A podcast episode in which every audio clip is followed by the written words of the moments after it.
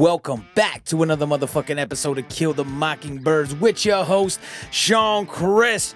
And don't forget, you can go to killthemockingbirds.com, go check out the music, go check out the merch coming soon, and go check out our disinformation section where you can go use articles and different papers and things to argue against your friends because you know they're not going to believe you so you have to show them real evidence. Go to that for sure the disinformation section and follow us give us a five star review we appreciate all the five star reviews we're to start reading them again on the air but you know i've been a little bit lagging back and forth and we're back at it and today i actually got this is a repeat, but you guys don't know this because we're the only ones that heard the podcast because we were the only ones there. did it, it. Technical difficulties destroyed it forever, but maybe that's because these guys they black pill you, they blue pill you, they red pill you, they white pill you, they punch pill you. That's like right in the face, bleeding out your mouth. Two doom men, Scagz and Captain. What is up? It's good, buddy. Thank you for having us back on. Hey, thanks for uh, understanding about the technical difficulties. You know. yeah, man. I'm, I'm I'm sad that we lost that episode. That was a really good episode from what I remember. It. Uh, we're talking about like the war in Israel and uh, psyops and uh, Wesley What's General up. Wesley Clark and all that stuff. It was was awesome. So, lost to the the cyberspace forever. Yeah, forever, man. And it was cool because we really touched on a lot of stuff. Like again, nobody will know, but it was right when all this Israel stuff was actually like you know Oh, we off were and, and, and going at it, and we were able to decipher what we could. And then I like to, uh, I'll just mention this because you have brought it up, Scagz. Is like, is this something that a point where we should reach out to the other side because you know about the ceasefire stuff, and then everything went haywire after that, you know. But before we, We get too too much into it, let's tell everybody where they can find you guys. Yeah, man. So uh, the easiest place to find us is by going to linktree.com slash two doomed men. Otherwise, just search two doomed men podcast. Uh, we talk about politics, current events, shoot guns and review them sometimes. We drink a lot of booze. We review that too. Uh, we kind of do a little bit of everything, have a good time, interview guests. Uh, you might want to check out on our channel. We just hosted the Libertarian Party presidential debate uh, two weeks ago. It was pretty cool. So that's up on all our uh, channels and it was interesting. Definitely check that out. And let, I say we Yeah, just sorry, we're dealing with a little lag here with Captain. Yeah, he's like he's his camera's on and off. He's trying to trying to power through as he always does, but uh, we'll figure it out. See, That's just like this. Uh, uh, the age we're in now. Everybody that does podcasts, everybody's uh hogging up all the Wi-Fi. yeah, or the providers. Yeah, to be honest with you, bro, I, keep it on Zoom. It's it's very simple, straightforward, and shit just works. Like it just works. If you know, even for Chris who has like a fucking 1995 Windows uh, DOS computer, it works for him. It's but when we go when we go on to other people's shows like this, he always has trouble for some reason. We were just talking about that before, but so so It's the bear with us here, folks. Some technical difficulties. The feds, they they were like, I mean, you can't go on. You they're like, you can have your show, but you can't go on other people's shows. Yeah, might be something like that. They got some spyware or some malware on his computer. Well, today we're gonna go through uh little clips and stuff that's going around in in the media right Yep. now, and uh, um I'm miles behind. yeah, and on my end, my camera's fine, and your guys' cameras.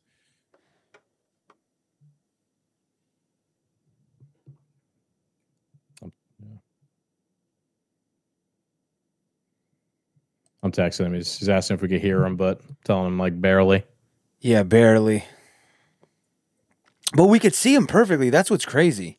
Usually, you think the video. yeah, he's coming in and out on my screen. He's uh, it's like the world. It's like you know, the feds. They do not want this conversation to happen. You know, we had the error the first time, like we were just talking about. Now, I mean, now he's just frozen. His ugly mug is up on the screen, just completely frozen. That, that, that- we should take a screenshot. Uh, that yeah, could be his profile pic. yeah, maybe. I'll just take a picture of this right now while we're at it. Why not? It's fucking funny. He's just stuck there. Nothing you could do. Stuck in cyberspace. Yeah, he's saying he's shit out of luck. I mean, we could just roll, man. It's all good. If he if he gets back in, he gets back in. If not, it is what it is. Well, then let's just start off with the the fun story for me. The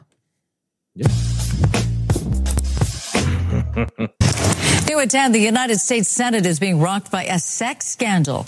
U.S. Capitol Police are investigating after a sex tape surfaced online. It showed two men engaged in sex acts inside room 216 of the Hart Senate office building. That's a famous hearing room where U.S. senators have grilled high prof- profile presidential nominees, including Supreme Court justices.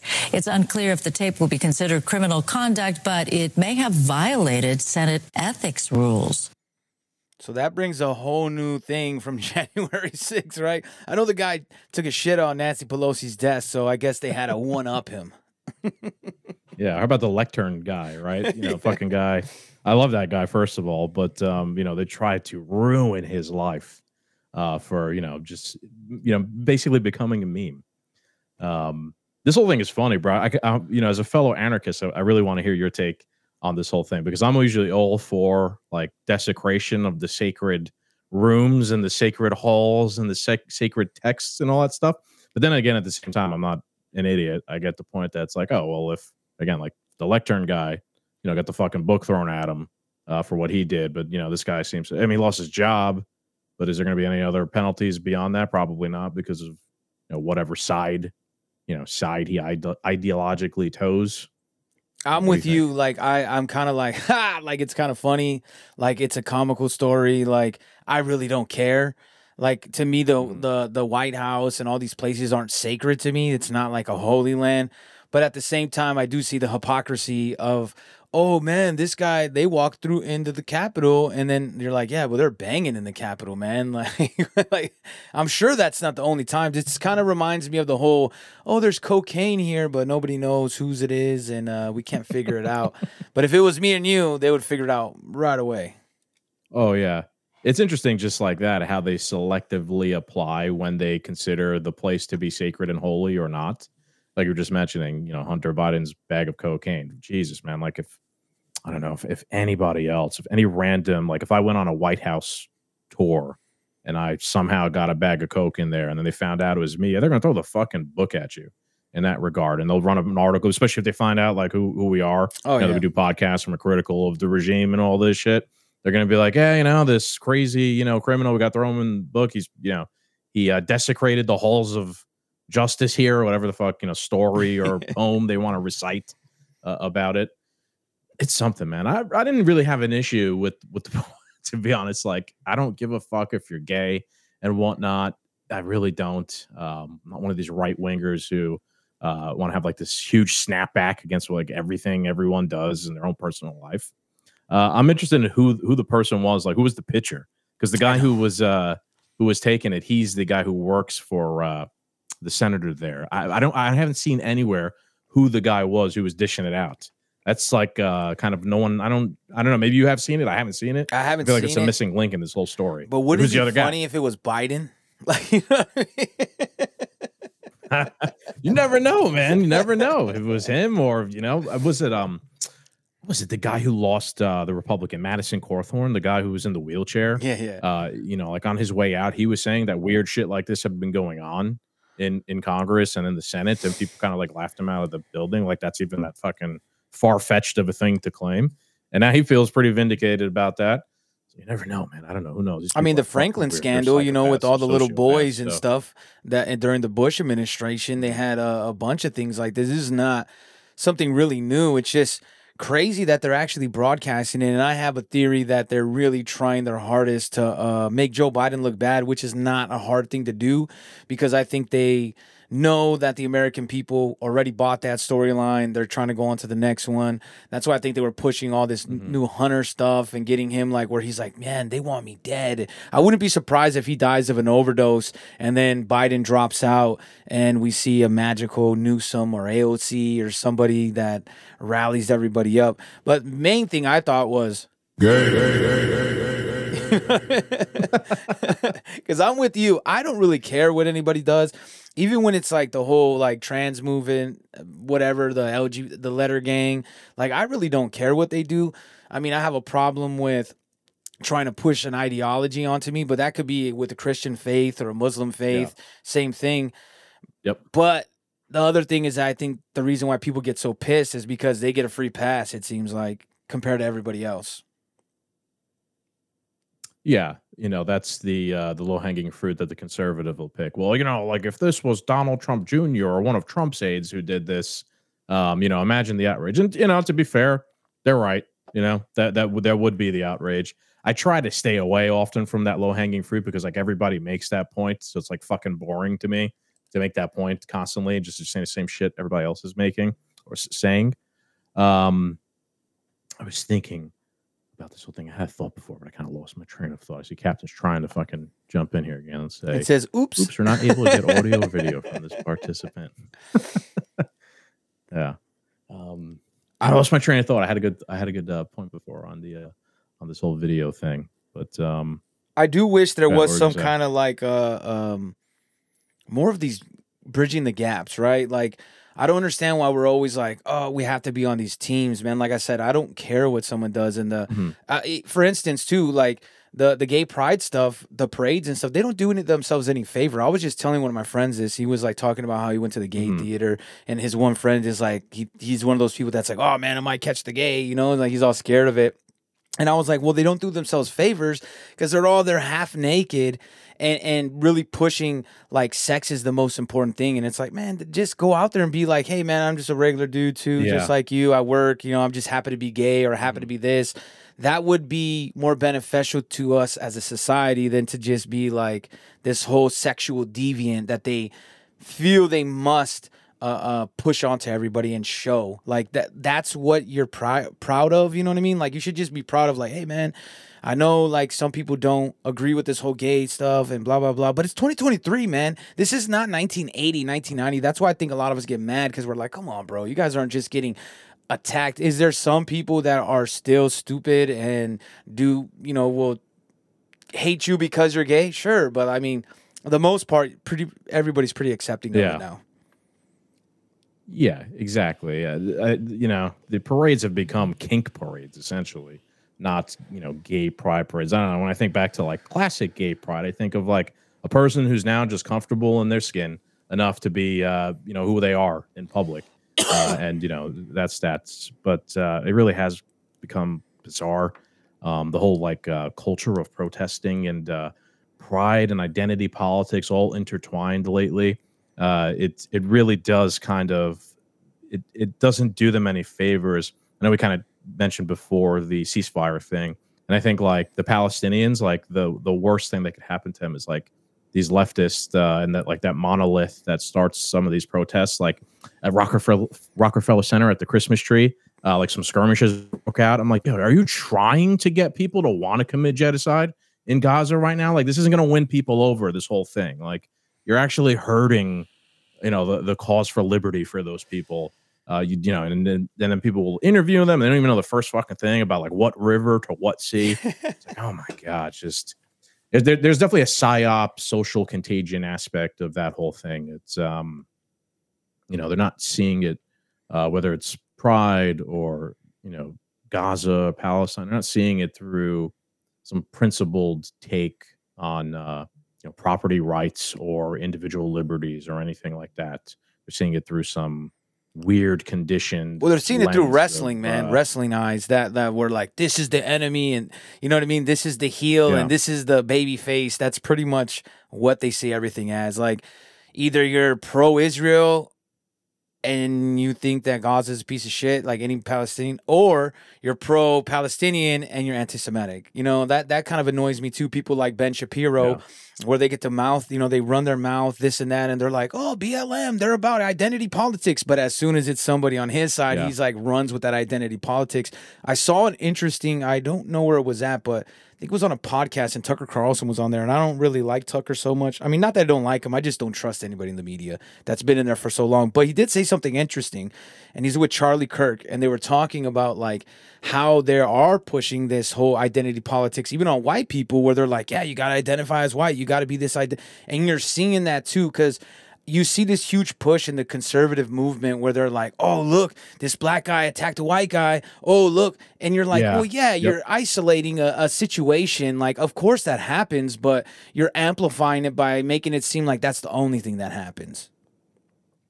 Yeah, like uh, on Twitter, guys like uh, Ian Miles Cheong. I don't know if you know who that guy is.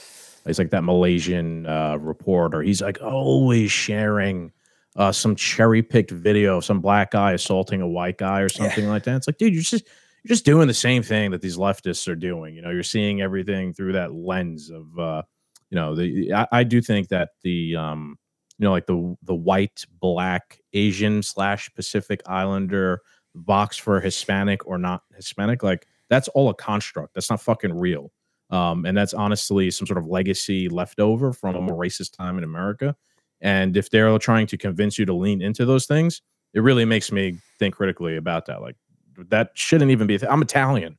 I'm like, what is white exactly? Like, what the fuck Yeah. do me and some random German person from, you know, the Alps have anything in common with each other? Like, if at all, like, our culturally, we really don't.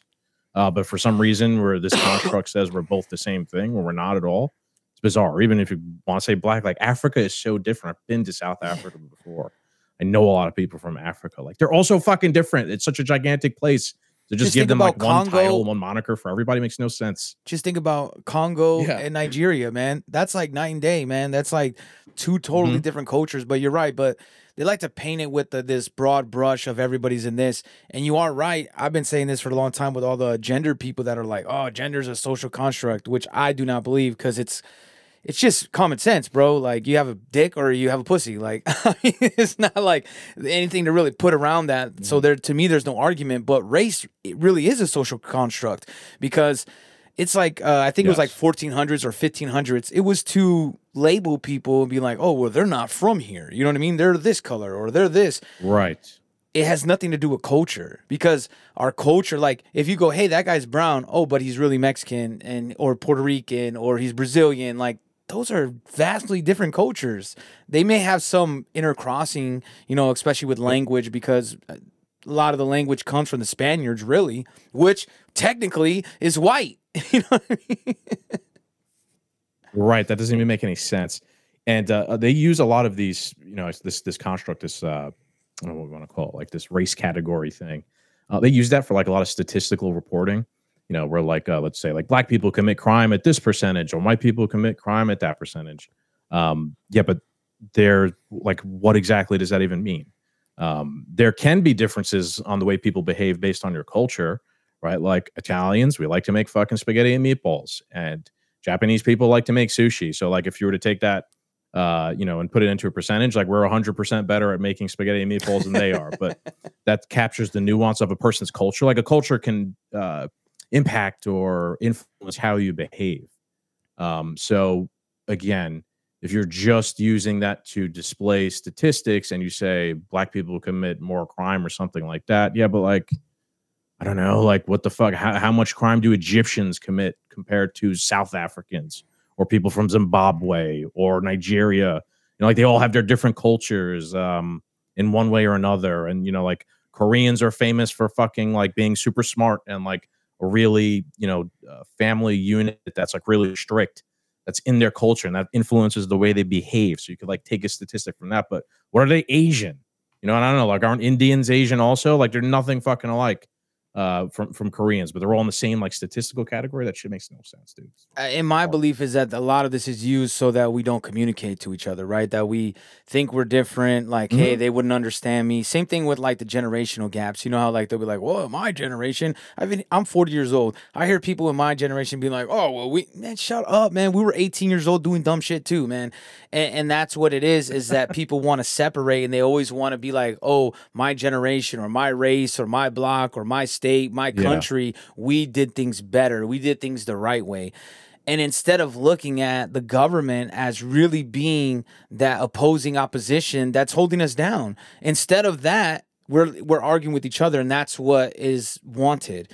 And I think then also, so people also go around, oh, they're controlled op or they're fake, which could be true. I'm not saying that controlled op's not a real thing, but there's also a lot of people that just build their fan bases on saying these things, and they can't stop saying them now because my real thing is like mm-hmm. creativity is being killed and genuineness, right?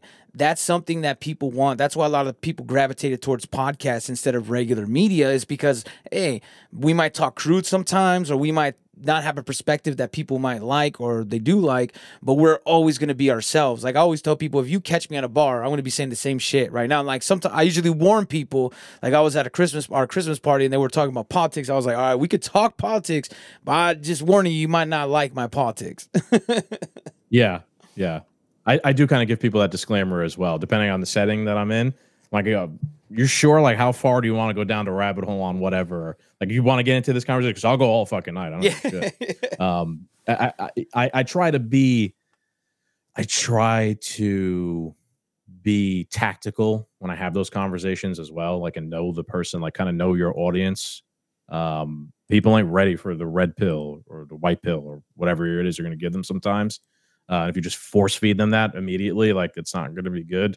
Uh, you're not going to get any message across. So I'm always trying to be careful about that. Um, Maj Toure, I actually, uh, you know who Maj Toure is? Yeah, Black Lives Matter. Love him. I think he's important for um, a lot of the yeah. I, I, recorded a speech.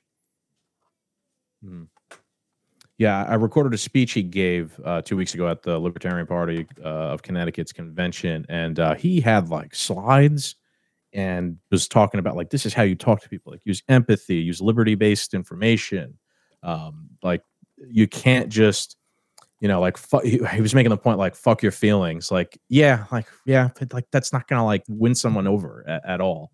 Uh, if you're just like yeah fuck your feelings like i'm right about everything blah blah blah whatever. Like that shit don't work in real life. If you and if your goal is to try and change people's minds then that's not like a great strategy to have necessarily so uh, actually, if you want to check that out, uh, I, I thought that was like, uh, I, I love how tactical and specific he is. Like I said, with the slides and everything, it's almost like a blueprint on how you could have how you can have conversations with people who are completely different from you. They're gonna be kind of almost shocked by whatever it is you have to say. Yeah, that's a great point too, and like it makes me feel good. It validates like my approach because that's how I've done my most of my life.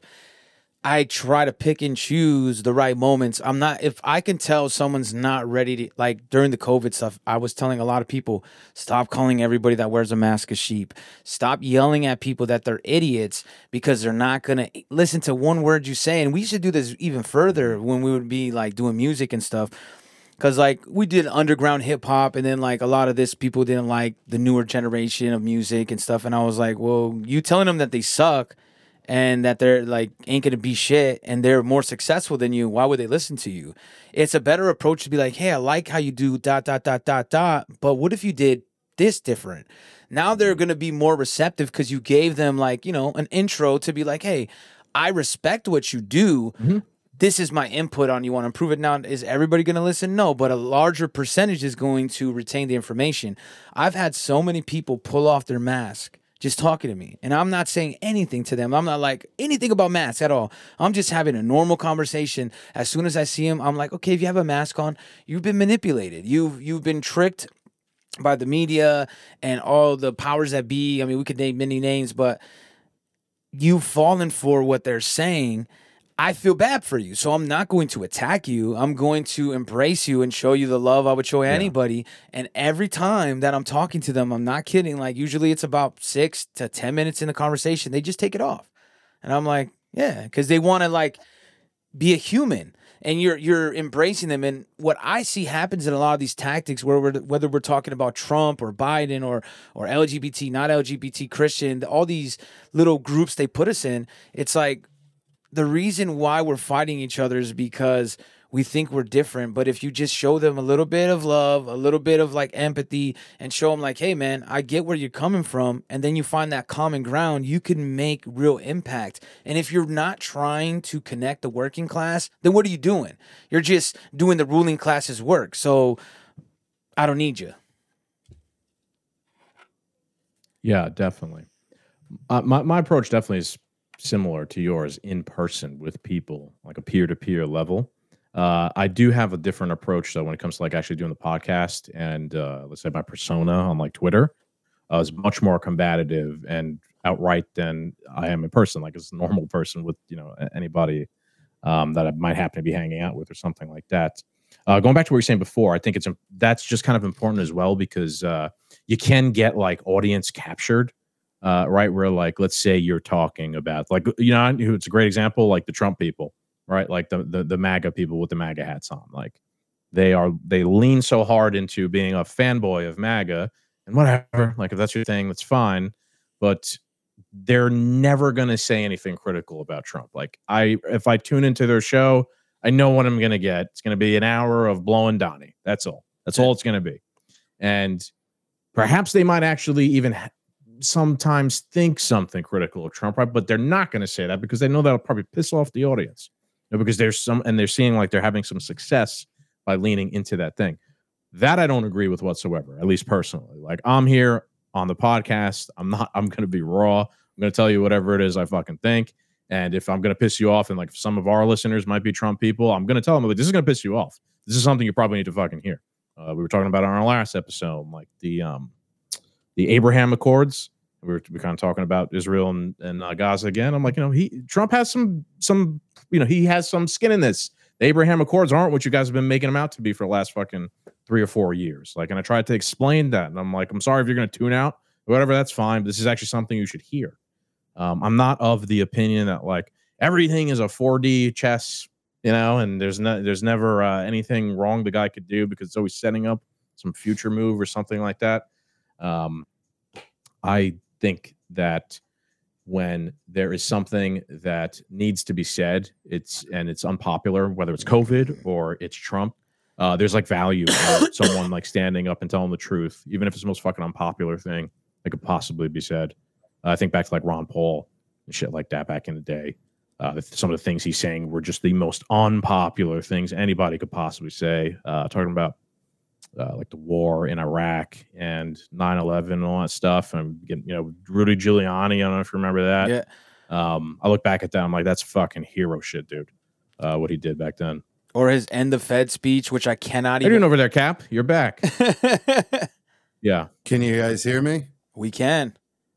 Oh, really? You can ya. hear me? Yes, sir. Yeah. Oh, this worked out. I turned off the HD camera, no headphones. I'm using all default settings. Give give the computer the least amount to work with. Bringing it old school. So that's it. I think we figured it out I here, can see there's still a it's, delay. it's yeah. It's a it's I could there's still a delay. I think it's your delay. processing power. but your word is not your gotta, your, uh, your we words get are you a not new lagging. computer there, buddy. But that's why I call Trump the the right wing Obama. What's not lagging? Oh, your voice isn't lagging. Your audio. Oof. Yeah, no, it's it's bad. All right, continue. But yeah, that's what I would Sean, say what were you saying about uh, uh, Trump and Obama? I call uh, Trump the right wing Obama. I've been saying that for a long time, and people go, "Oh, they're totally different because Obama did this and Trump did this." I said, "No, I'm talking about the idolization, this character that's been created for you to follow, and you do not hold him accountable, just like the Obama people didn't hold him accountable because you're." Oh, we're red team, so anything blue team does is bad, and vice versa. And when you mm-hmm. bring those thoughts out, people do get mad. And around here, we'd be like, that's when we tell people, hey, get ready. We're gonna get your butt cheeks tight, man. Your cheeks gonna get just clenched up, man. Just clench them up for a little bit. You know, go Uh, while you're listening to us. We're gonna say our piece, and it is what it is, man. You gotta hear it. And if you want to tune out, you can tune out. I always tell people, you're welcome to leave anytime, and you're welcome to come back because my thoughts are always gonna be about the working class, and I don't see Trump as that kind of person. I think he's just an elitist, just like everybody else. It's just part of the game. When they say 4D chess, I think they're talking about the ruling class. They're not like, hey, let's give the power to the working class. That's never what they want to do. This is where we come in handy too, man. Libertarians, anarchists, because that no matter what side you're talking to, their first reaction is going to be like, "Well, what are you? Are you a are you a liberal? You know, or are you a Trump supporter?" So now, like, whatever you're going to tell me, I'm just going to instantly dismiss whatever it is you have to say. Then when you hit them with the no, I'm not, I you know I'm a fucking libertarian or I'm an anarchist. First of all, they're going to be confused. They might not even know what the fuck you're talking about. But uh, when they, you know, then uh, predictably use like a whataboutism on you, you'd be like, dude, I hate Biden too. Like it doesn't matter. I, you know what I mean? So I'm like, I'm trying to give you some fucking criticism here that's honest and from a principled point of view uh, that you need to hear, and that you know that that magic spell you usually use on people. Well, what about Hunter Biden or something? Like, yeah, he sucks, right? And they're fucking corrupt. And if you want to talk about that, we'll talk about that after. But I think you got to listen to this too. Cap, can you hear us, bud? I, I think um, since you kind of came in late here, I- maybe we'll cir- let's circle back to the first thing we started talking about. Yeah, I have no idea the, what's uh, going on. Go on. Yeah, let's- the, we were talk- the first thing that uh, we were talking about was the gay butt sex going on in the Senate. what, what were your thoughts on that whole uh, scenario? That's not the worst thing that's happened in the Senate building. That's not the worst thing that the Senate's done to us today. Uh, I'm sure a lot of people have fucked in that room. I'm sure people have fucked all over that building. I actually, funny enough, work with someone who did consulting with the guy who got banged. So that was pretty funny to find out today. Insider like the Senate's scoop. always Let's go. Yeah, I- I'm cu- I'm curious as to who the guy that was, you know, the pitcher was. Like, there's been no information on that whatsoever. Like, that guy seems to be getting off scot free. Apparently, it was um, a German national. Really? Boy, they, you know the Germans are fucking famous for their hardcore porn. Yeah. So Das Boot. surpri- surprise me. Yeah. And then Yo, we, Chris just won a Das Boot he got competition. He Das came in second, Yeah, right? the are back in. Yeah, yeah. It was uh no, it was the the Stein Holden thing. Oh, But, uh, yeah. I'm surprised there's any anything going on, on about this video. You know, the adults thing- are back in the room. What are they worried about? But I- I remember now what I was, uh, Who cares? Yeah, I remember what I was going to say before. Now, uh, Sean, I was uh, we were talking about this. Holy shit! I mean, conservatives shared the clip so much on so many different platforms all day long. I mean, Yeah. no matter where you went, I think uh, Right to Bear memes made a meme of it, and it was just like it's Homer Simpson in the bar, and then he's surrounded by all the all the videos of the guy getting fucked. Uh, do you guys think there is? like I, to one extent i get it but do you think there is some like subconscious homosexuality that comes with some of these like you know conservative influencers like anytime something like this happens they cannot fucking help themselves but share like gay shit over and over and over and over and over again I think a percentage, but I think mainly what it is is them. Tr- there's got to be a percentage in hate, some closets. you know. would you say chris it's their platform to hate I think it's just their platform to hate on. Yeah, just because it's it's what their their party opposes on, you know, and and it's all just it's part of the psyop. They are just grasping at anything to say, "Hey, look how bad the left is." Because if you go on Twitter right now, you could make the same meme with Homer Simpson in the bar with all the Trump being removed from the Colorado ballot. Every single tweet is about that. So both sides are guilty. It, yeah. it at this point, it's all as far as I'm concerned, it's all for psyop measures. Sure. This is actually an interesting top uh like premise, Sean. Just you know, your your show is called you know Operation Kill the Mockingbirds. Um, and to some extent, of course, like you know, there is like a mockingbird aspect of uh, a news topic that's happening, especially I'd say like in the corporate press side of things. But then I do think that it almost becomes organic in a sense as well. Like, look, Trump uh, getting kicked off with a ballot, Colorado just happens.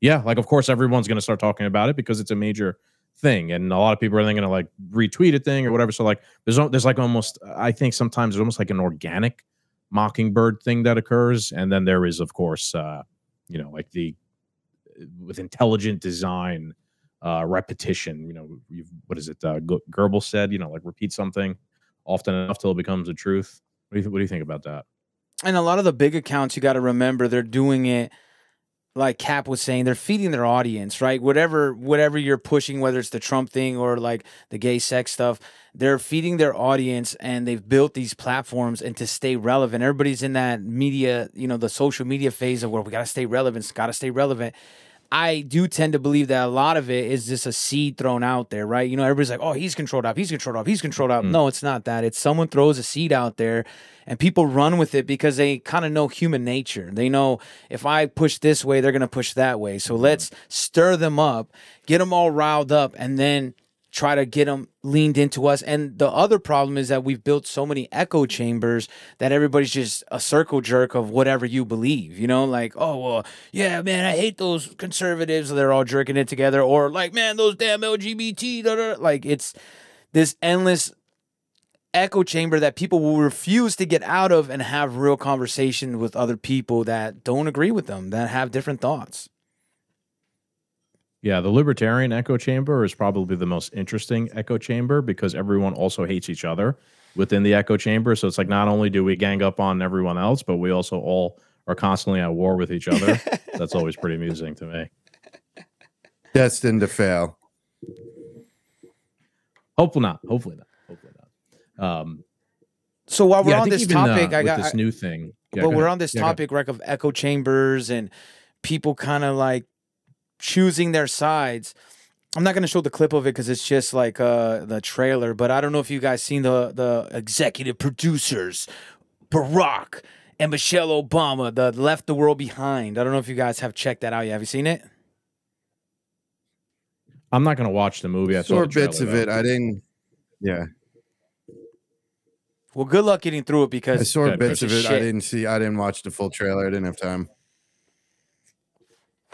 Well, let me give you the basic premise of the movie. Like, and I get it. I have a lot of friends that are breaking down the Illuminati stuff in it, the Masonic stuff. With there is surely a lot of uh, predictive programming. There's a lot of like symbolism in it. But what I first of all, it's a piece of shit, man. It's like this movie where they keep putting this like intense music, like it's a thriller, and then nothing happens. You're like, what the fuck, man? But this family goes on vacation. They're at an Airbnb. They hear a knock at the door. The family's white. The guy that knocks at the door is black. He's actually the owner of the Airbnb. And they have this right away, this tension. Julia Roberts is in it, hardcore leftist, big surprise. But she's playing this character of where she's very hesitant to let believe this black dude. She's like, oh man. It's they don't say it because he's black, but it's insinuated, right? And then as they're going on, mm-hmm. They they live there they, they they're fine they let them in blah blah blah they stay they wake up the next day and they're trying to figure out stuff. They start hearing these like weird sounds in their head like a, like and everybody's just like disabled. You see like a boat crash into the the uh right into the shore planes falling out of the sky. Then there's these leaflets that fall down and it's iranian supposedly so they're talking about like they mention Iran, they mention North Korea, they mention Russia, and they mention China, right? And then later on, while they're trying to figure out, like they go to the guy, like Kevin Bacon plays the bug out guy. He he's like, yeah, man, he's already been preparing. He he's has a shotgun, like, hey man, I'm here, you know, trying to feed my family they get some medicine for the son because I called it right away. I was watching with my girl and I was like, oh, that's the uh, uh, Havana syndrome. Like that's what they're trying to implicate because the kid's teeth Yeah. started falling out. He was spitting out blood, and that they're hearing that weird, you know, that uh, like weird frequency that was making people sick and all that stuff. He was super sick. They get the medicine, and when they're in the car, the black dude he speaks earlier in the movie, and he's some kind of like advisor of people with like money and what they're you know like like not brokerage, but something like that, where he's managing people's money. And he says this one like guy is a big military contract guy, and he told him this is what we're doing. And he told about this one strategy. he was like, there's a strategy, the most co- cost effective strategy is you kind of affect their day to day life of where their electronics, you know what I mean? Like uh, their way of transportation through these, like shutting like EMPs and shutting everything down. Then the people don't trust each other. The government collapses because everybody's against each other because we're already a society that is against each other because of many different reasons. So basically, they were promoting a civil war, right, between America. And then I hear Tim Pool talking about, I, I was just listening to Tim Pool, and he's uh, talking about, uh, I'll play that clip real quick. It's the moment you've all been waiting for. News dropped that a new film is coming out in 2024 called Civil War. And what is it about? Oh man, you better believe I'm excited. It is a film about a civil war in the United States. So I watched the trailer. The trailer is basically like Texas and California have seceded from the uh, uh, the United States, and then the president's calling airstrikes on them. I just find that this is what we're going to see in the propaganda now. These two films are real big propaganda pieces. I know there's always stuff in movies, but these ones are literally made for us to. It's like Donald Duck in the Nazi uh, costume, you know what I mean? Where we're pushing these Civil War and they're saying we got to get together because they're trying to attack us. And I don't think they're pushing the Civil War. I think what they're pushing is this underlining narrative of like, hey, they're going to push us to Civil War, so we got to go to World War Three.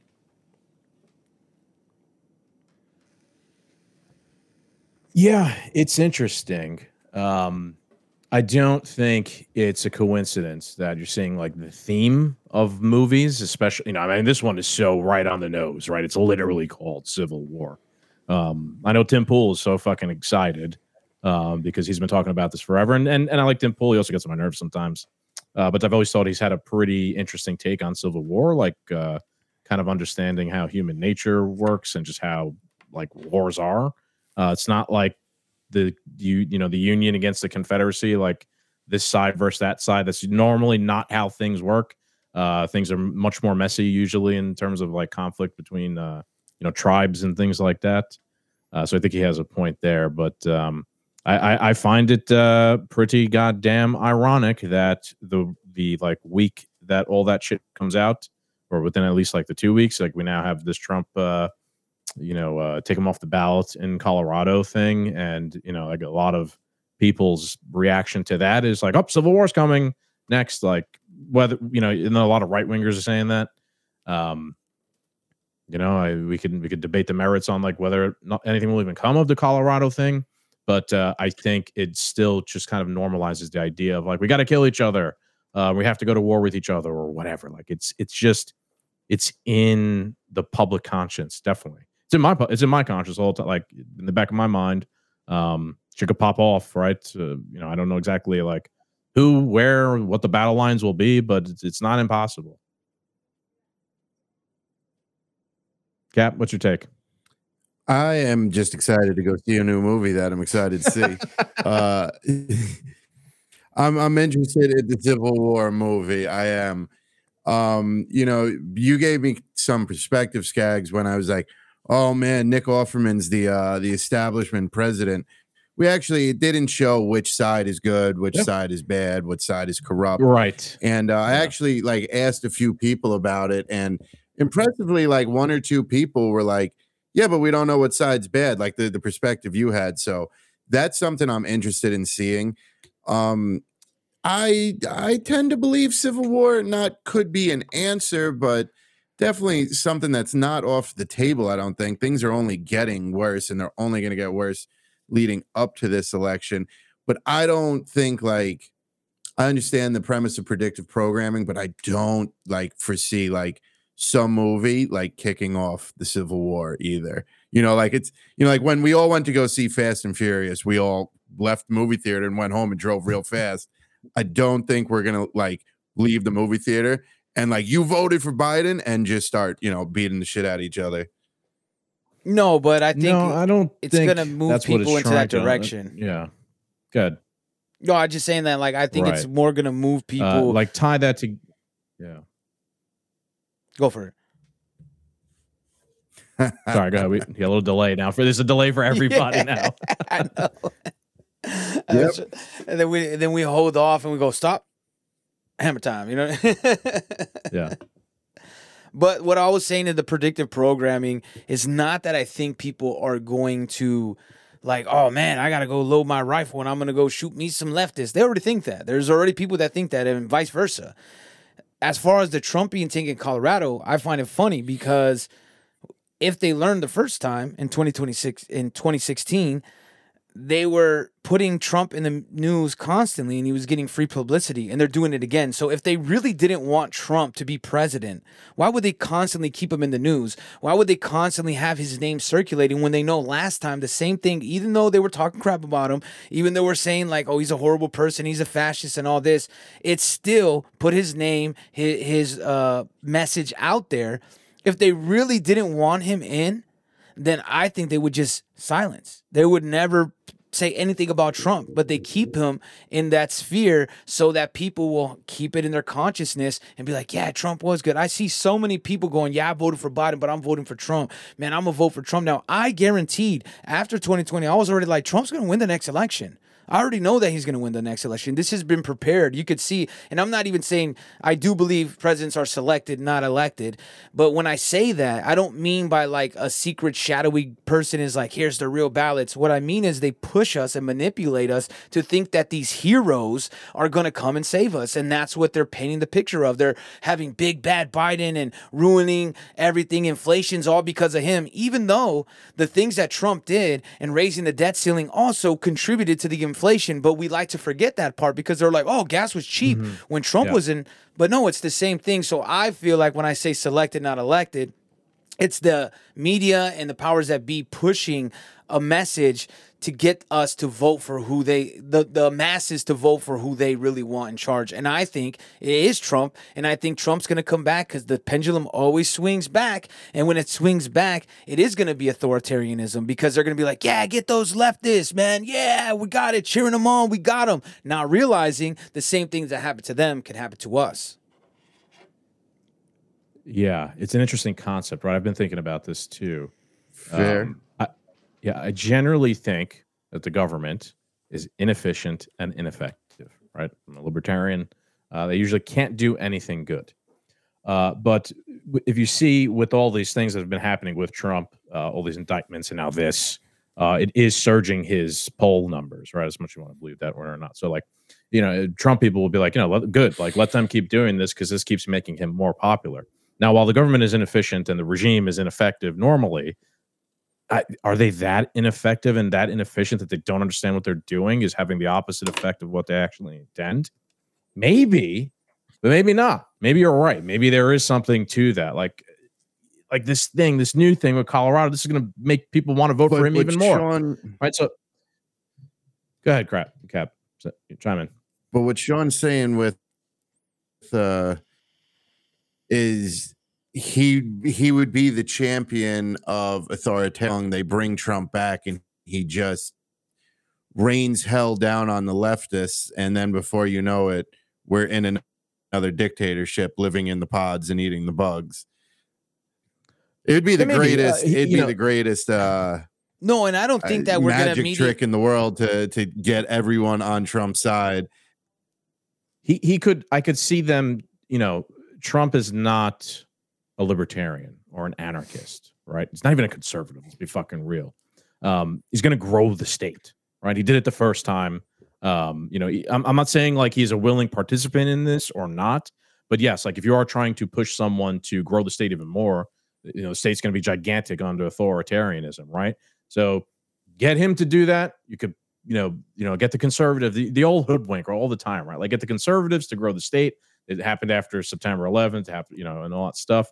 And then later, you know, the regime comes back and, you know, like then take wields the power of the ring again after someone, you know, they could like then point to someone else who did it for them or laid the groundwork for them. There, there could be something to that, to be honest with you. Uh, that's why I, dude, that's, this is why, God damn it, the libertarians are so important because like we have to keep them honest. Like the the the answer is not to like if you want to try and take over, take the ring, fine. But then the fucking lesson always is then cast the ring into Mount Doom. You can't then wield it against everybody else, or even worse, make the shit more powerful.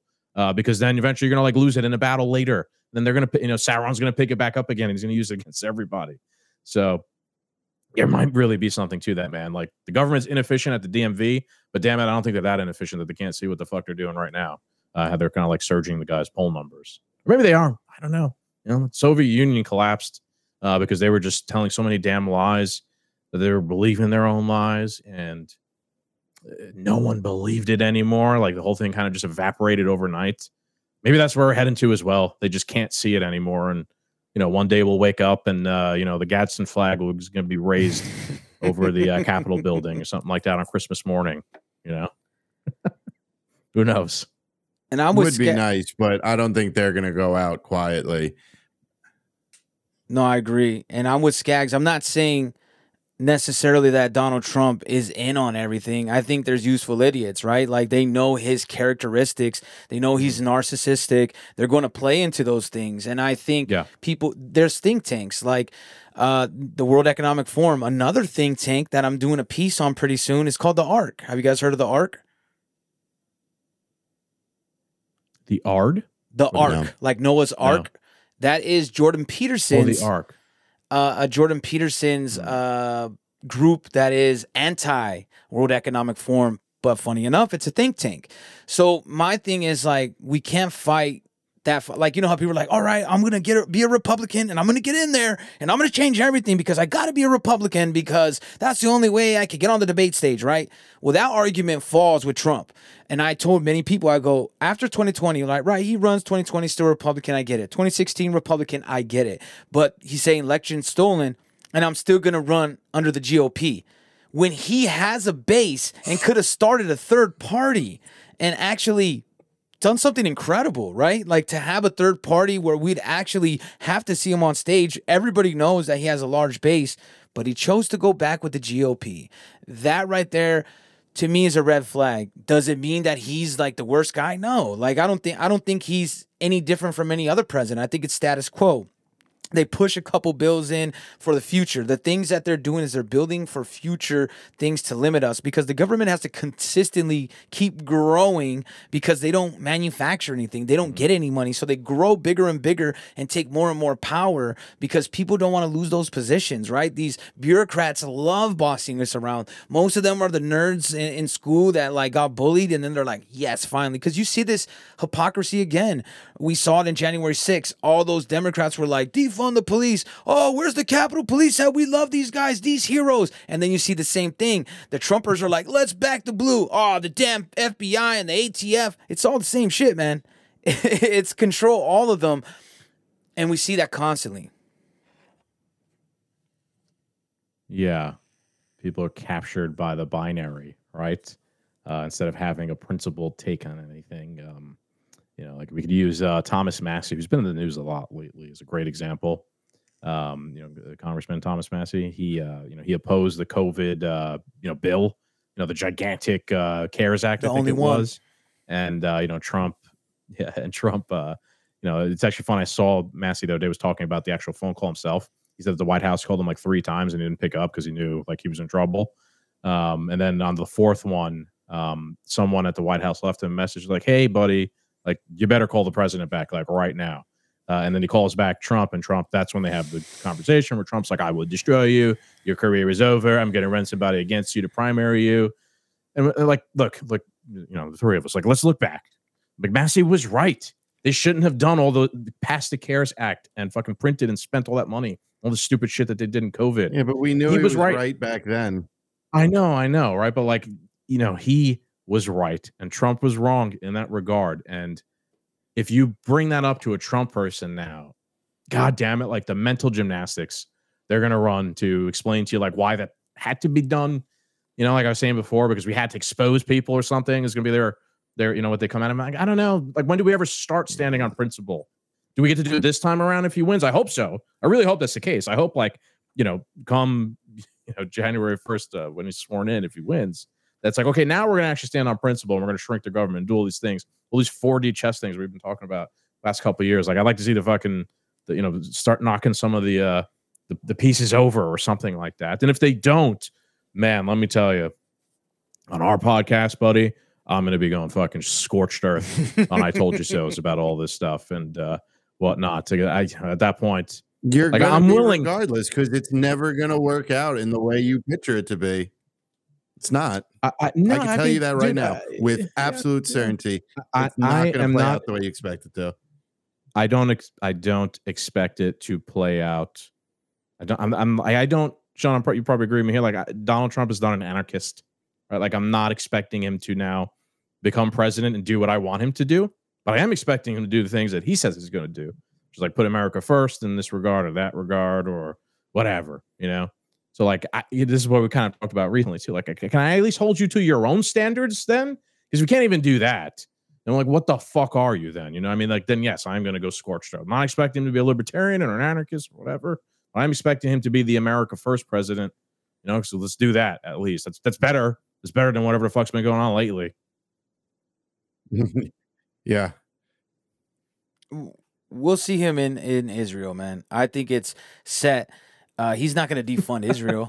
He's not going to uh, uh, go away from us paying all them because it's going to be important. He's going to go hard in that. He's going to see that the conservatives want that, just like how he's hard on the wall, right? And I'm the Ron Paul philosophy. They don't build the wall to keep people out. They build a wall to keep you in. You know what I mean? That is control right. Yeah, that's- 101. that's. And it doesn't mean that I think that, oh, yeah, everybody should just come in this country. But the reason they're coming is because we are not us, but like people in the government and other places, and maybe even our enemies are pushing people to go there. There's advertisements. We've heard of all this stuff. But at the same time, we know that the country is a lot bigger than they let us believe, right? We're like, oh, there's not enough resources, there's not enough land. There is. But that's why they use the immigrant stuff. It's all these stuff that we can never fix, right? Oh, let's bring uh Roe versus Wade back out here. Hey, let's do the Israel Palestine thing. The thing that nobody ever has solutions on. Anytime you try to find solutions, when I seen the whole abortion issue, I was like, well, come on, man. We've been having this argument for 60 years. It's pretty simple, man. Let's find a fucking number that works for everybody. Is it three months? Is it two months? Come on, man. You can't be oh, you could kill the baby when it's born or never have an abortion. That's not a realistic stance in a society where people are free thinkers and allowed to have freedom. If you want freedom and liberty, you have to have the ability to meet in the middle. And we've been polarized more and more. And I feel. I think Tucker talked about this a little bit, but I felt like this for a long time. The whole uh, uh, Occupy Wall Street. That's where everything really shattered because the people were already pissed. People, because you're people are losing homes. People are losing. When you lose your food, your water, your home, that's when people really stand up and do something about it. And they did. They didn't know what they were doing. They were going to the wrong places. They should have, you know what I mean? They, they, but they had the right idea. They just didn't have a good strategy. And then the government was like, hmm, what can we do? We can infiltrate these groups. And that's why I go and I say it so many times. I think I told you guys last time about it. Cass Sunstein, who was a czar under Obama, wrote a paper in 2008 called Cognitive Infiltration and talked about the importance of infiltrating conspiracy groups, especially those of 9 11 inside jobs. And in the paper, which you can find on killthemockingbirds.com at our disinformation section, I've told so many people, please read this. I've told so many Trump people, please read this. You can see the operations that are being laid out right in front of you. They're going in there giving misinformation they they put real information with fake information and that's when we see all these things blow up flat earth Man- mandela effect clones you name the the the wild crazy conspiracy so now when i go hey yeah operation mockingbird man it was a real thing they had it sent. yeah all right and i guess the earth is flat too You're dismissed. yeah exactly Yeah. Right. Dude, I think also um I've been thinking a lot about this. Like we've had on our flat earth friends, we've had flat earth Dave on. It's fun, yeah, sometimes to shoot shit about stuff like that. Um, but I, I am starting to think it, god damn it, it's just a psyop um aimed at taking people who are like innately curious and would be valuable at like you know, just like unraveling whatever the fuck is going on and then focusing them on something goofy and uh, not important at all. You know, like when uh when we had Flat Earth Dave on, after a while, I just the way he was talking, I I kind of got that he was an anarchist, and I asked him in the middle of the podcast. Like I just stopped the whole Flat Earth conversation. It's like, Dave, are you an anarchist? And he was like, Yeah, I believe in you know self ownership and blah blah blah blah blah, and all the things an anarchist would say. I'm like, what the fuck? Like, why is this guy wasting his time on flat Earth shit? He could be so much more useful in some other avenue, uh, you know, like opposing the regime or something like that. But instead, here he is. That's his whole brand, flat Earth stuff, and he's built a huge brand. So like, he could have been successful in some other more, at least in my opinion, some other more meaningful way, but he's not. You know, It's just it's just the times we live in and the culture we have. Flat Earth Dave found his fame being famous for you know believing and speaking about the flat Earth. You know, you you attach like you know there's truth in like the disinformation they give us, and then Scagz, you bring up the point of you know people you know getting caught up in flat Earth, and anybody who's curious gets linked to a conspiracy. I think that's just the culture we're in. This is what has been what the media and the internet and social media has cultivated over the past several years that Mhm. anything that could go against the grain, we could label it a conspiracy theorist. There's going to like no matter what you're into, if you're into like anime, let's say, there's also the subgroup of people who make fun of people who are into anime. So there- there's always with the internet, it just allows this back and forth of a war essentially on Mhm. any topics. You I like having black hair and then there'll be 900 comments about how blonde hair is better and superior. It, it, it doesn't matter. This is the Yeah. culture we are stuck in. And now you take so now like if you meet somebody who's a flat earther and they really believe the earth is flat, cool, bro. Whatever you say, we could still be friends, blah blah blah. You know, there is that war there that goes back and forth whether the earth is flat or not, blah blah blah. But when you take something important like the next president or political uh, power or geopolitical uh, politics and stuff like that, or or just even local policy, it gets heated and the war grows from there. It, it's it's just our culture. This is this is the result of the psyop, if you ask me. Just a constant division of any topic. I think I think demoralization plays a key, and what I mean by demoralization is um, I'm always kind of like anything I do on social media is always a test in some way to see like a litmus test to see kind of what's going on. So we um we cross post a lot with our buddy Garrett from Sergeant Samurai, uh, and I, I I'm a subversive, right? I make news clips and I frame them in such a way that it's a bit subversive without people probably realizing that. Uh, and then we cross post with Garrett, who is a little bit more of a conspiracy theorist. Damn it, we hate the word, right? But um, more, let's say, towards the flat Earth side of things or or whatnot. Um, and then I kind of see like what his audience, how his audience reacts to like a news story about uh, Israel doing something in Gaza, and their responses and comments are always so just contrarian.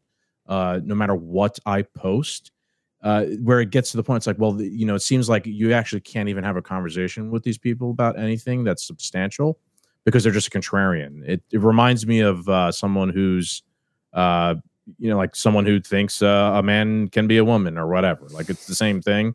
Like uh, you can't even like you don't you don't share the same reality to a certain extent. So it's like, well, what kind of like what can I even do with you? Like I, we can't even agree on. Those are very. It's frustrating to me. to Well, I some think it's that they Like, can't get past it. um, You know what I mean? They can't get loved- past the yeah. whole flat Earth thing. Like to Yeah. me, I, I could be considered conspiracy conspiracy theorist. A lot of stuff that I believe in, though, is more government conspiratorial things. You know what I mean? But I've talked to a lot of people from ghost hunting to looking for Sasquatch to uh, Q people to flat Earth. Like, I think it's interesting too because, like, I always tell people, I don't fucking know.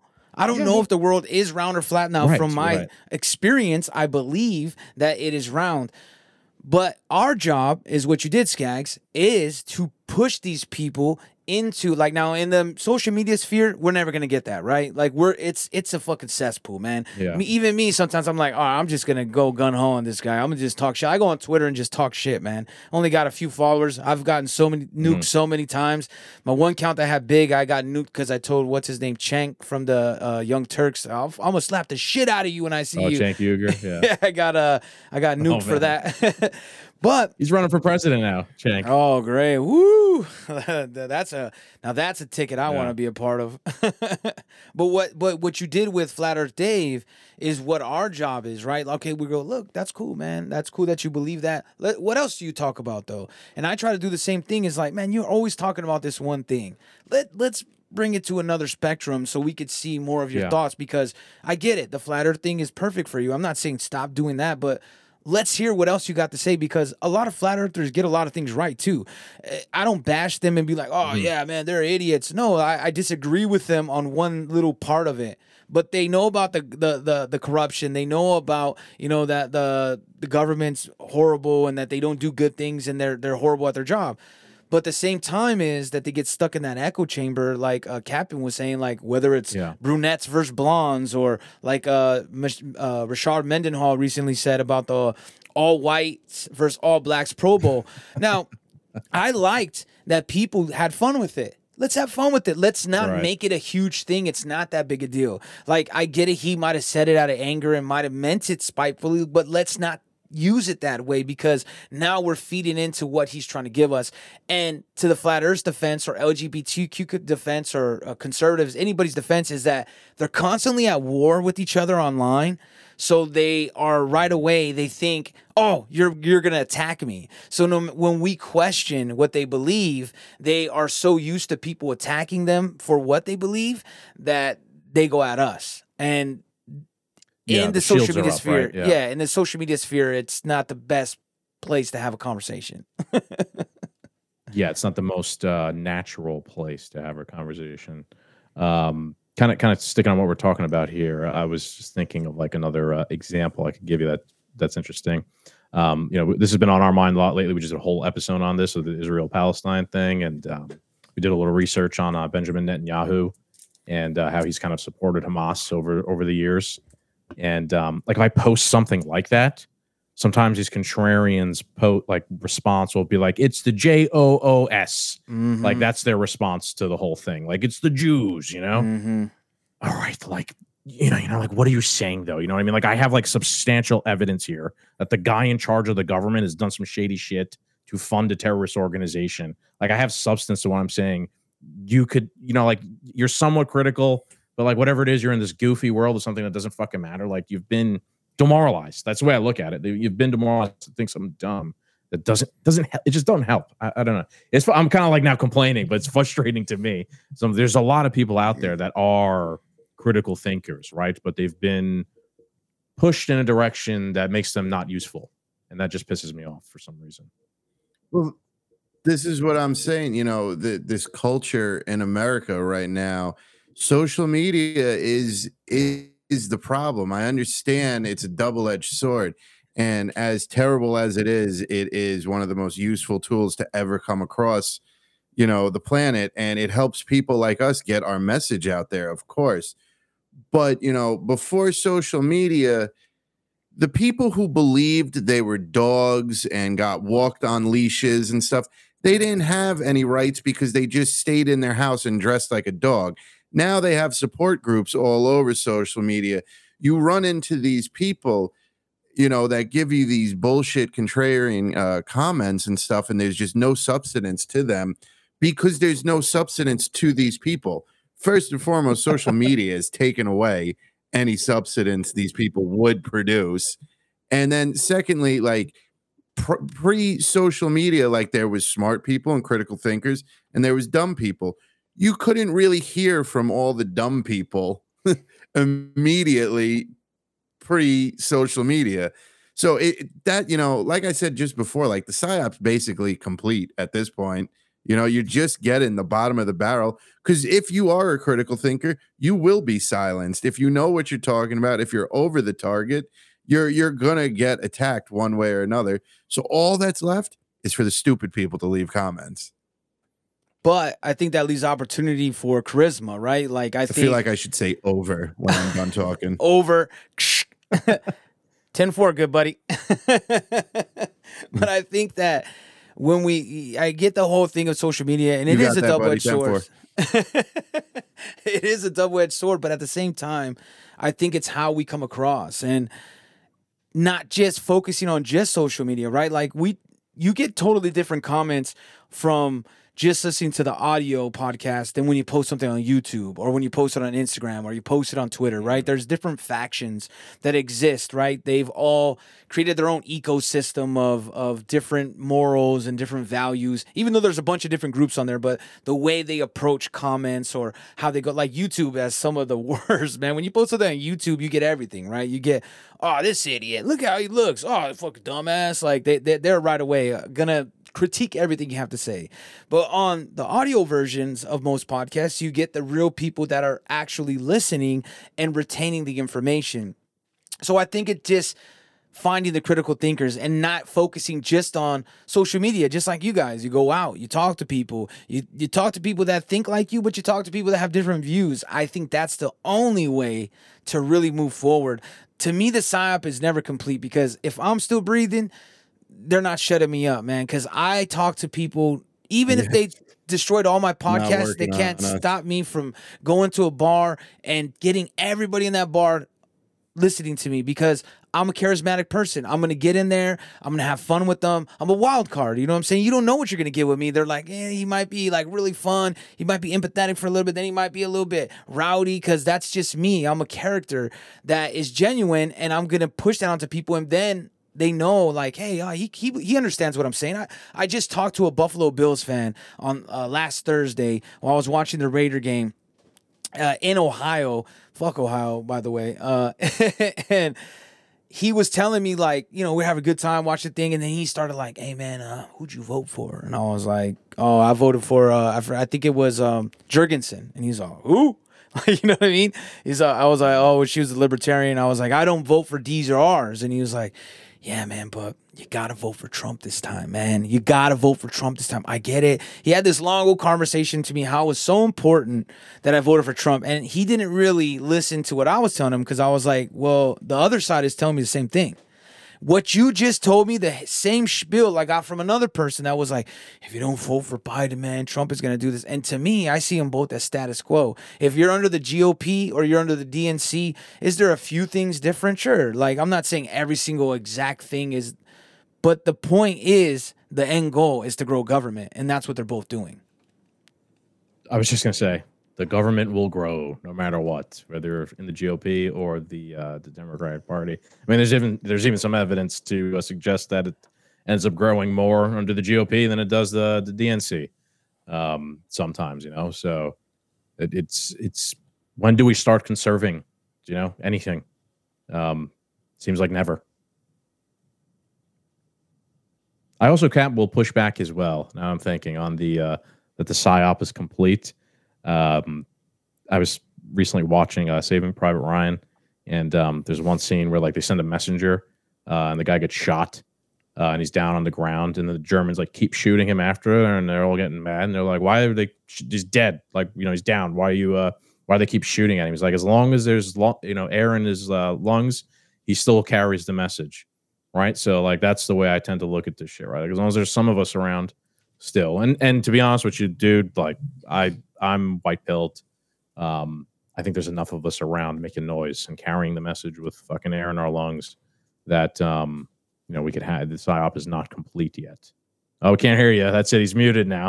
I, I agree, but there we go. on social media, it's awesome. No, on social media, though, yeah, we are harbingers of truth. Whatever you want to, eh, however you want to put it, we will get the word out there. Whether we do it on YouTube or at a bar or whatever, I just feel and and as you said to being white pilled, I I've said there's more the more of us out there now than ever.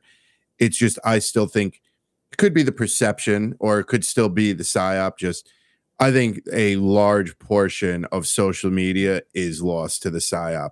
In real life, in the real world where we all operate, yeah, I think there's way more white pilled people out there than than there than they lead on for you to believe. Yeah. Let me, let me give you guys something optimistic. Uh, I was think I was actually thinking about this the other day, and I saw somebody from I can't remember who it was, but somebody on Infowars, um, not Alex Jones, somebody else, one of the other uh, hosts. Um, when he was ending his show, he was talking about the NAFO guys. I don't know if you guys remember who the NAFO guys are on Twitter. They're like these accounts. They're No. super pro Ukrainian, and they're all like the Doge meme in a sense. Like there's some variation of the Doge meme, um, with like the the Doge is like all kitted out, and I don't know what they are, right? Like I've experienced them before, but when the war in Ukraine broke out, uh, if you like, let's like say, for example, like I'd go under Zelensky's tweet and comment something critical about how whatever, uh, and then bam, you're getting like hundreds of comments from NAFO guys, and they're all like bots or or something. There's some sort of subversive accounts. Um, they're gone. Ma- Majority of them, right? They're either literally dead because they've been killed. Now they're the Israel war. guys.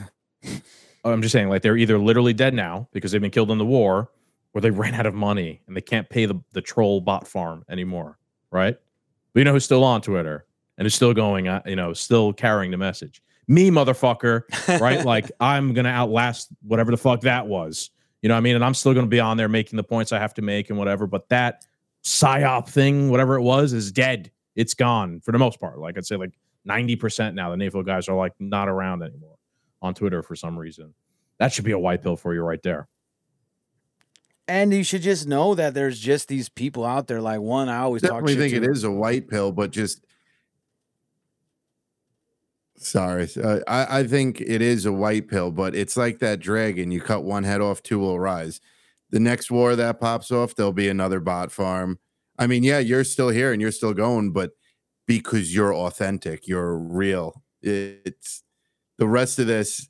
We're we're a select group of people that understands that what we are doing is real compared to these bot farms. Some people can't even comprehend that a bot farm would be real. is, yeah.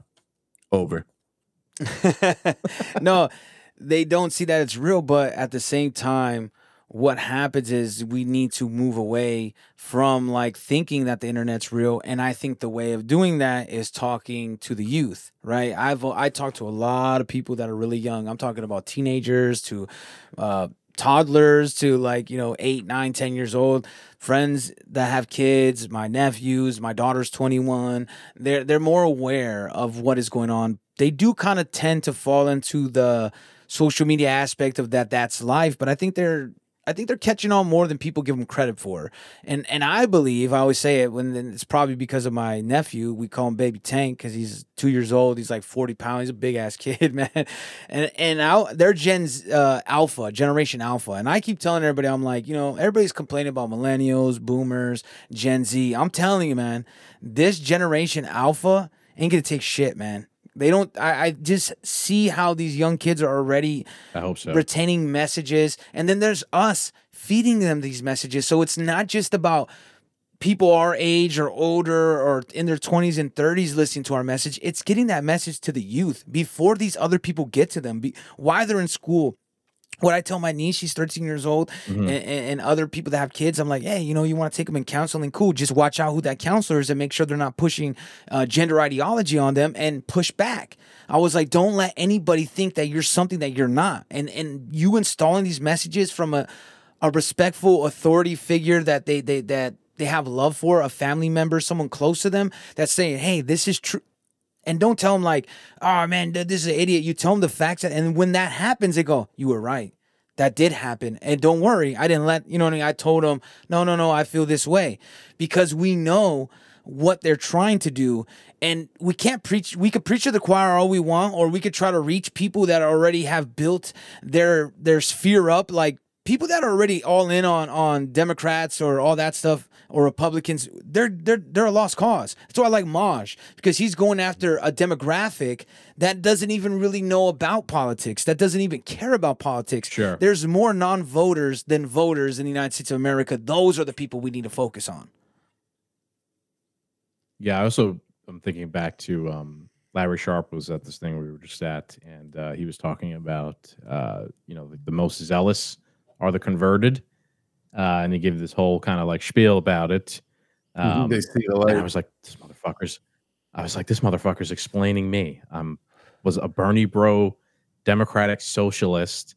COVID happened, started getting into anarchism and reading the literature and hearing better arguments. And now here I am at the fucking Libertarian Party convention hosting a podcast of essentially now all anarchist fucking presidential candidates and stuff like that. Um, when you've kind of it, it- there's value, like don't ever give up, right? Like just value in always um, trying to you know convert uh, the other side, and then when they are, if they can be converted, uh, my God, like yeah, they're usually the most zealous because they've seen the other side, like they know they they know what it's like. Um, this is why I do really like uh, uh, Dr. Rectenwald because he was a Marxist. Um, I've you know like he he resonates with me somewhat because like oh I get it, you know, he thought he was doing the right thing over there before, and then you know he read some shit that convinced him and made sense and it's right. Uh, and now he's you know running for fucking president under the Libertarian Party, a former Marxist. Uh, it's also a story. Um, a good story is critical if you're going to run for office. I, I've come to learn.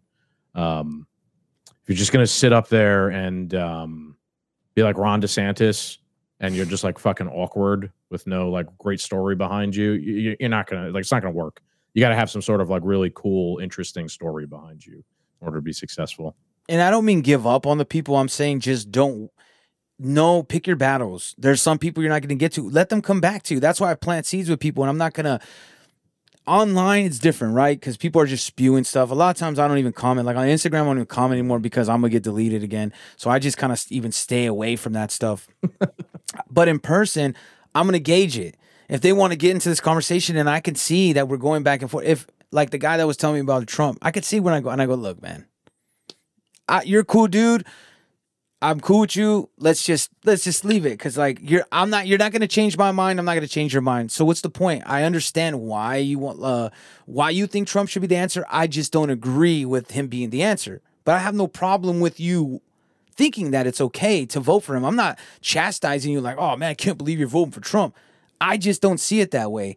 And the way I vote, even though I think things are, but I explained why I think it's selected, not elected I think that when I vote for somebody, I'm putting my name on the line. That's like me giving somebody a job. You're using my name. I'm saying, hey, me, Sean, I'm voting for this guy. I believe in this guy. His values are similar to values I have. I believe he'll do the job right. So I'm going to be the most critical of the person I voted for because you are using my name.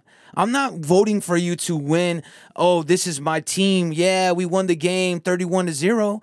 No, I'm voting for someone that's going to improve the standard of living for everybody in this country, that's going to bridge gaps. And if you said that you were going to do that and you get into office, I'm going to be the first person that's like, hey, man, fuck this guy.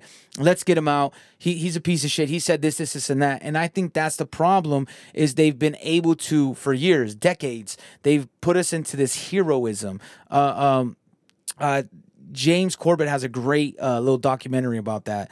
Uh, it's called uh, what's it called? I'll send it to you guys. But he talks about like since Eisenhower, this guy's gonna save the country because you know we're in debt, or uh, Clinton. Name the guy that they've had a story but an extended story of how he's the hero and he is going to shield us from all the bad things and fix all of our problems so we don't have to worry about it. And that's just not how the world works. Why did they not want Ron Paul? Why did the masses not vote for Ron Paul? Because he's like, hey, man, we're probably gonna have to roll up our sleeves, have a couple, you know, tough years. But after we get after the two, three years, you know, we're gonna be in the right path. Mm. And people are like, well, we gotta do work. Like, and then boom, it falls apart. Mm. And a mm-hmm. guy like Obama comes in and it's like, you don't gotta do nothing, man. He's like, I'm gonna fix it, guys. Don't you love me? I'm gonna fix it. Then we have this guy Obama for a while, charismatic character. Then Trump comes along, another charismatic character, but of a different breed, of a allegedly from a different side, even though he was a Democrat for years. And that's where we fall into this trap of constantly having these heroes and these idols that are going to save us when we just got to do it ourselves. Police your community, pick up the trash in your sure. community, make it look better, have pride in your community, have stop dehumanizing people in your community because that's what the political figures do is they're like hey dehumanize that guy because he's a devoted for trump. Dehumanize that person because they support the lgbtq and now it's festered over. And I don't know if they did it intentionally on some Illuminati, uh, Freemason stuff. That could be possible too. Or it could just be they were like, yeah, I'm trying to get elected. And they didn't realize the implications later on in life. And now they're just running with it because a politician, they're trained to double, triple, quadruple down. And I think that's where we're at now because in 2006 in 2004 everybody was like fuck bush man this guy's a fucking dick man fuck the iraq war this is bullshit patriot act so many people I talked to agreed, except like the hardcore conservatives that just didn't experience the other parts of life.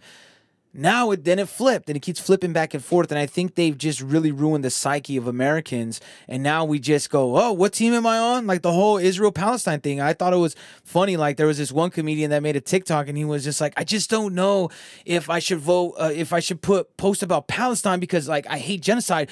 But when Kanye was talking bad about the Jews, I was one of the first people to call him anti-Semitic. So do I pick the Jewish side? And it's just hilarious how he's comparing what's really going on. He's like games, game. Yeah, yeah he's keeping score. Yeah, yeah, that's fucking bizarre. Yeah.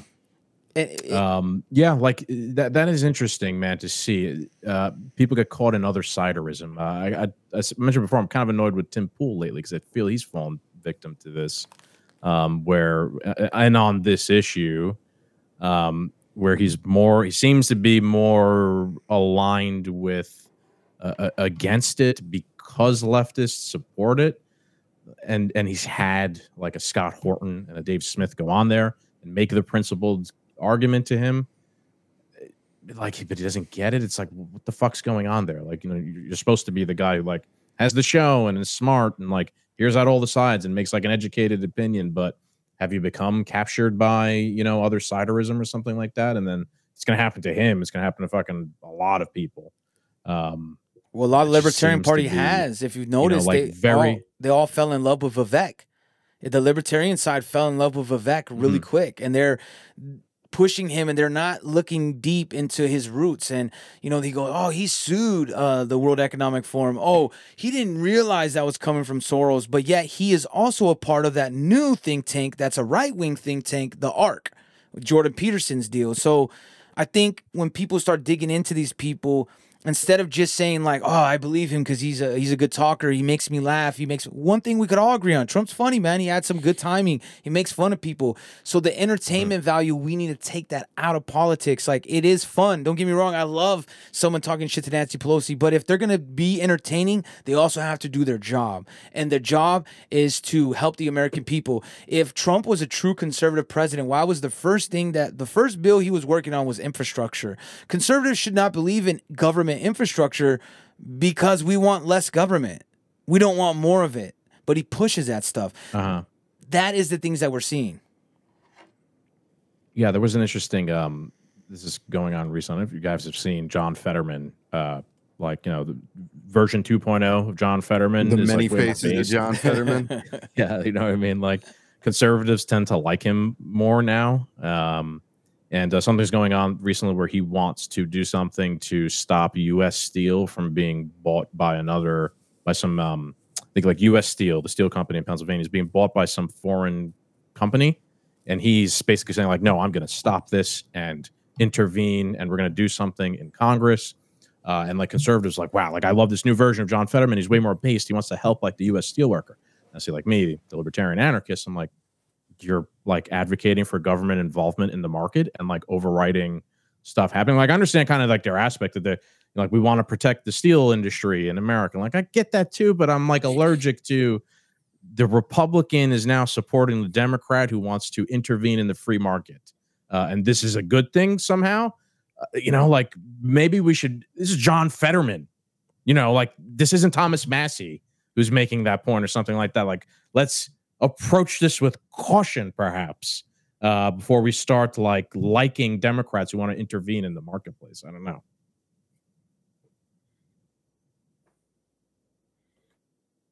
I know I didn't even hear about this, but uh it's it's the simple-minded people again. It's you know the uh the relative uh morale. Your your morals align with something that I like or something that my team likes. So therefore I'm going to support you. It's it's like water at this point. You just flow wherever wherever the river takes you. If if it's if it takes you to John Fetterman because he is in favor of something that you think your team morally will, you know, uh, back or favor, it's part of your team now. Yeah. And Sean, for a little pushback with uh, what you were saying about like heroes, I get what you're saying. Like, you know, presidents are selected and not elected. And uh, it's always been a story of how they're going to come along and fix it. The only issue is you get to a point then anybody that comes along any Jon Snow that doesn't want the crown but you know deserves it, you you could apply that to. You know what I'm saying? Oh, it's just heroism. You know, it's a, the fantasy of a hero. Eh, You could almost knock down anyone that might actually have a true, authentic Uh-huh. attempt to fix Right. things, and just be like, "Oh, you're just this made up hero." No, but I'm saying you can tell You know, by the- anyone that's going to be in charge. Over. Sorry, but uh, No, you're good. no, you can you can tell what I mean by like I'm not saying I'm talking about the American perception, the the the people. Like the people idolize like you're wearing Trump gear, you're wearing Biden gear, you have an Obama shirt, you're like rocking all these guys like they're a hero, like they're idols. Like you do not challenge them. That's fine. You can vote for whoever you want. What I'm saying is that people need to hold them accountable. So what happens is because Of course, yeah. you idolize them like it's like a Swifty or the Nicki Minaj groups or the Justin Bieber like people. I'm sorry to hold on. I'm sorry to interrupt Yeah. you.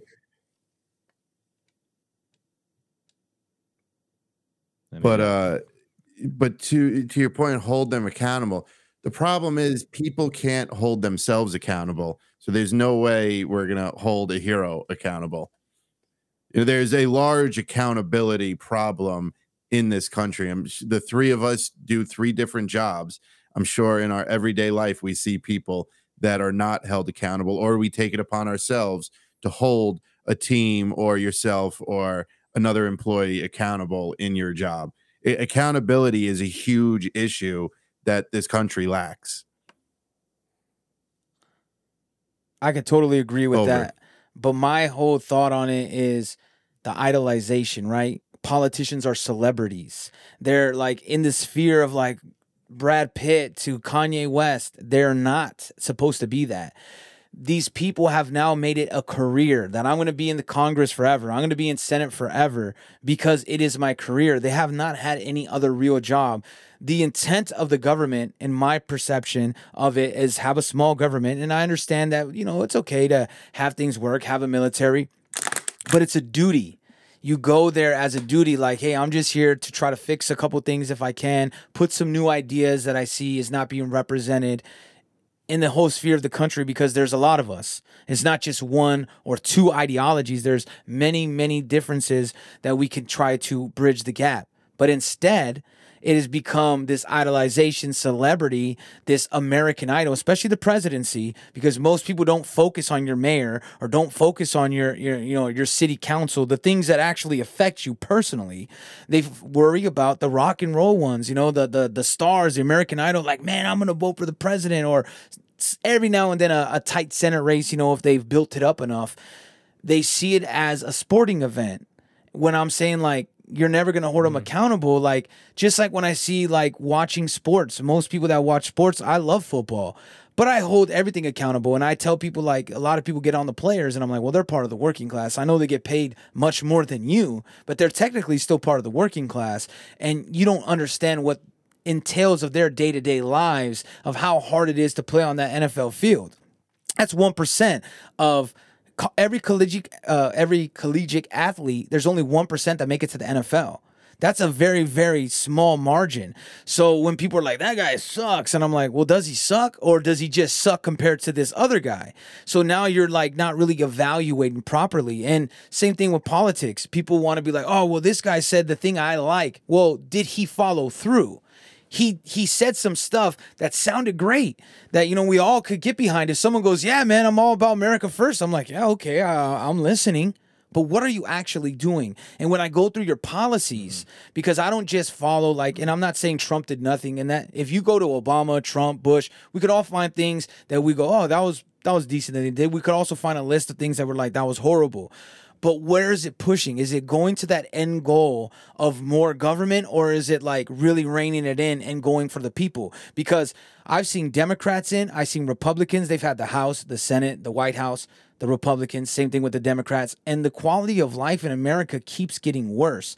And instead of saying, hey, I think it's the Fed, hey, I think it's the government, I think that they're not doing it right. I think there's a lot of bureaucrats running things that want to stay in their positions to get $80,000 a year, $60,000 a year, whatever it may be to keep that narrative alive and do whatever I have to do to keep that job instead of growing the wealth of the country. We've had plenty of things they're talking about who's building the steel mills. No one's building the steel mill. They're stopping people from taking it, but they didn't stop these these uh, uh, corporations from leaving. But yet, when we needed to bail them out, we we bailed them out. Same thing with the the COVID bill, what You're you were right. talking about earlier, Scagz. Is uh, you know Massie's the only one that voted against it. That was the largest transfer of hu- of wealth in human history, and nobody blinked an eye except one guy. Yeah. One guy that tells me there's a problem, and that's all I'm trying to point out. I'm not saying that I have all ends all. And I'm not saying it's all Trump's fault. I just call it like I see it. And I mm-hmm. think it's important to have people like me because someone has to push back on these politicians. That doesn't mean I'm always right. That means sometimes someone has to push back against me, like you're doing, Cap. You know what I mean? And kind of like giving me more to think about. I'm just saying, in my perspective, if we stop idolizing politicians like celebrities and don't idolize celebrities either, don't idolize at all, just build our own foundations, I think we'd be in a better world. It's to try to get out of those tendencies that we have.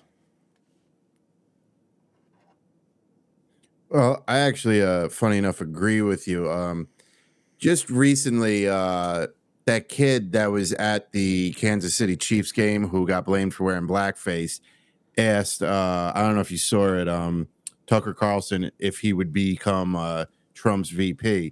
And Tucker gave Oh no, that was the pretty gas and flag kid, interesting- but yeah. No, okay. I thought it was the kid that wore blackface and half black, half red. Similar premise though, you know, they're the, trying uh, to the Kansas similar City- premise, they're trying to ruin Yeah. innocent kids over nothing. Yeah. Right.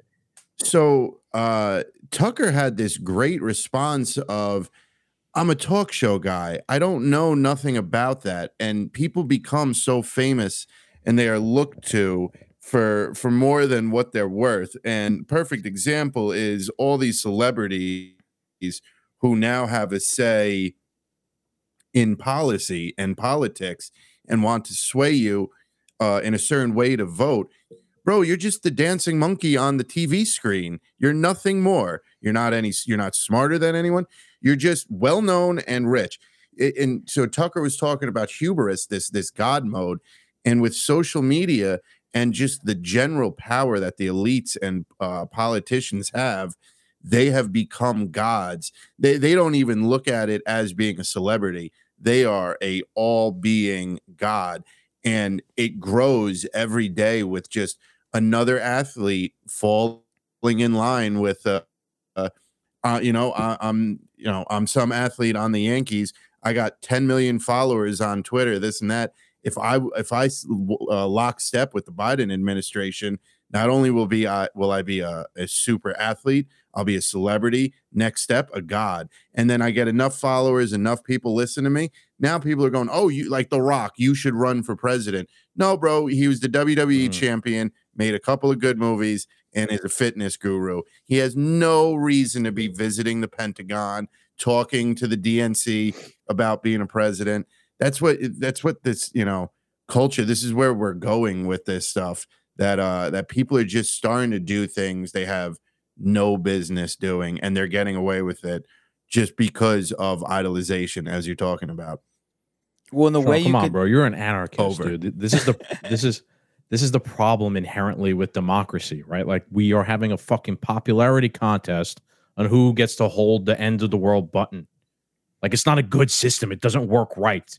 Uh, maybe it did at the beginning, like when it was much smaller, but it's gotten out of hand, man. Um, i- is is it a coincidence that the larger the government has gotten, the stupider the shit has gotten, the more celebrities are now, you know, like running, considering running for office and all this shit? I don't think it's a fucking coincidence. We're back when it was much smaller, it was much more like, you know, like ideologically fucking smart people with thoughts about liberty and freedom and like deep critical thinkers and shit.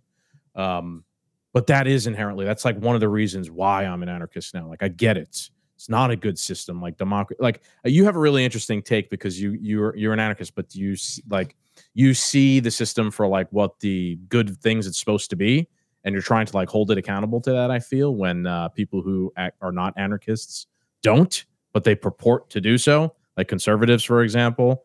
Um, how many conservatives are constantly like, "Oh, you're you know a vote for." Uh, a vote for a third party is like throwing away your vote. Well, what do you mean? I thought you were supposed to believe that like your vote's your sacred fucking right or whatever it is.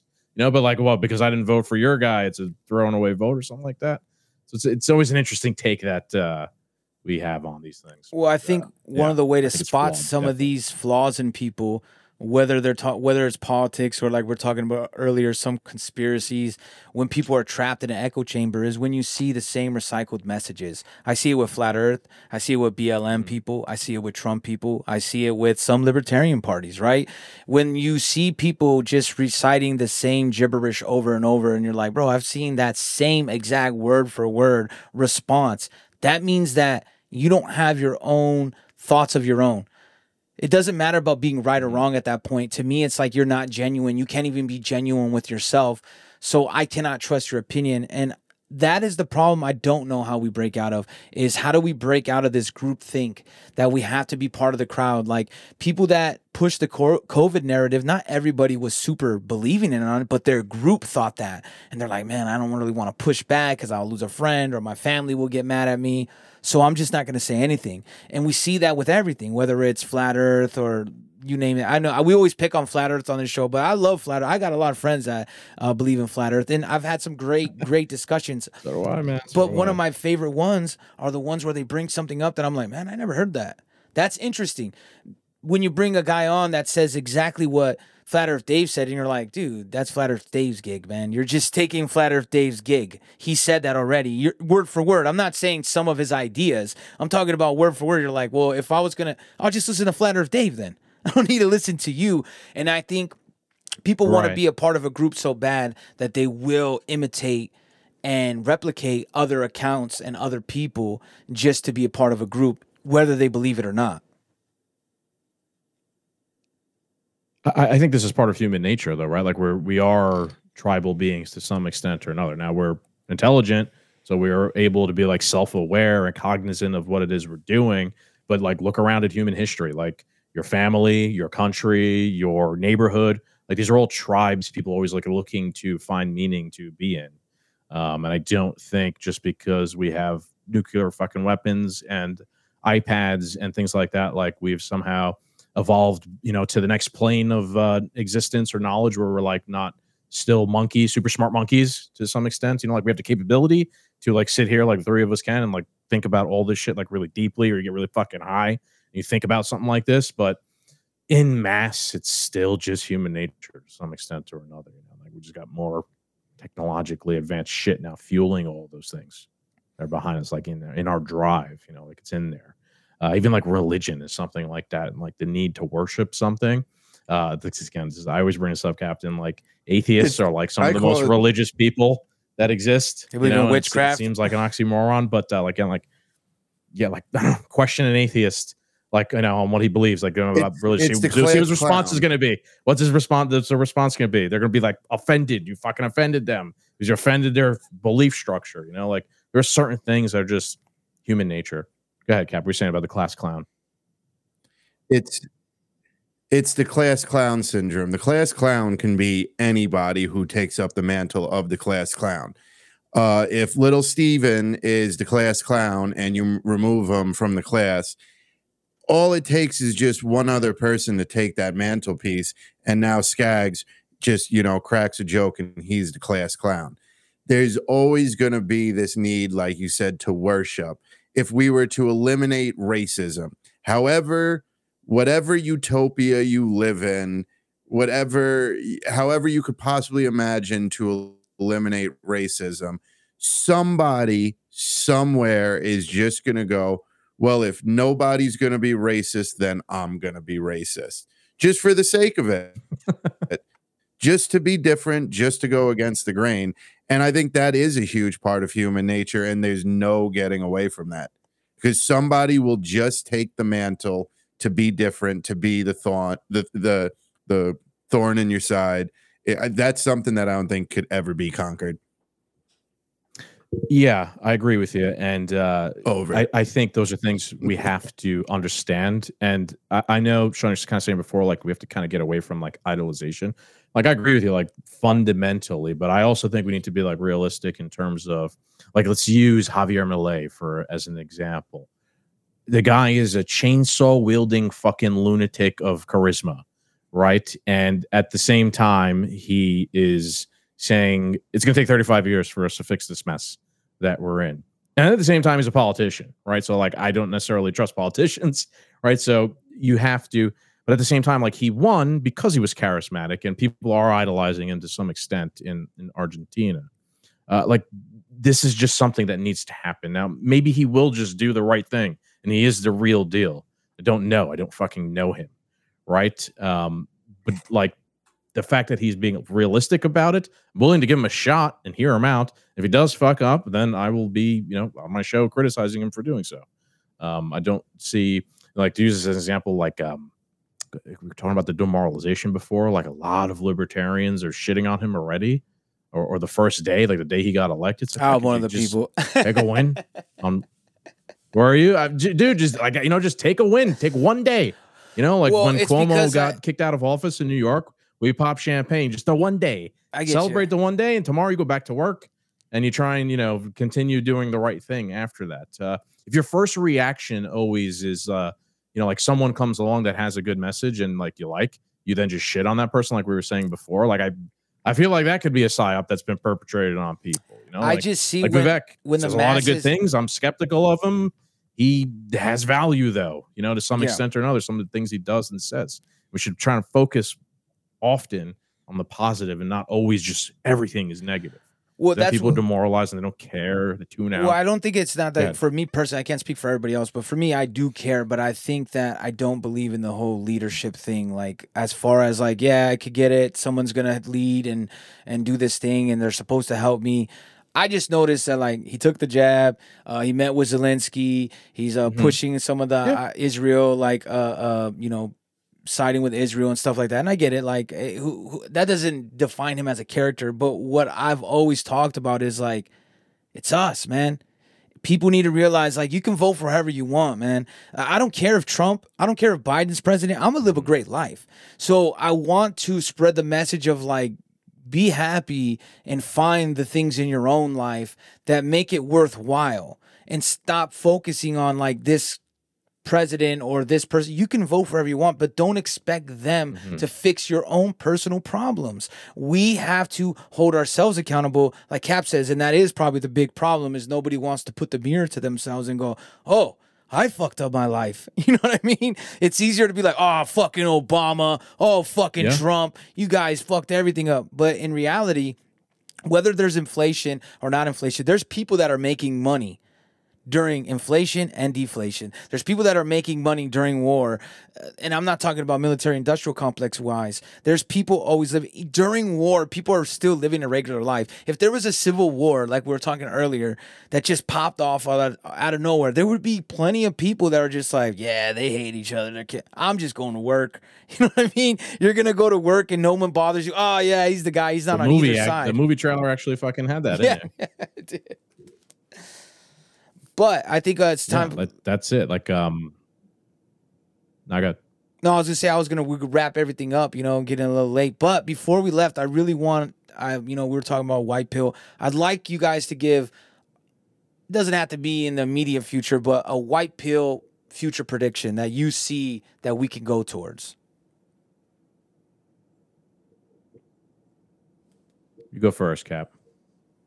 if all right uh hopefully this delay doesn't kill me.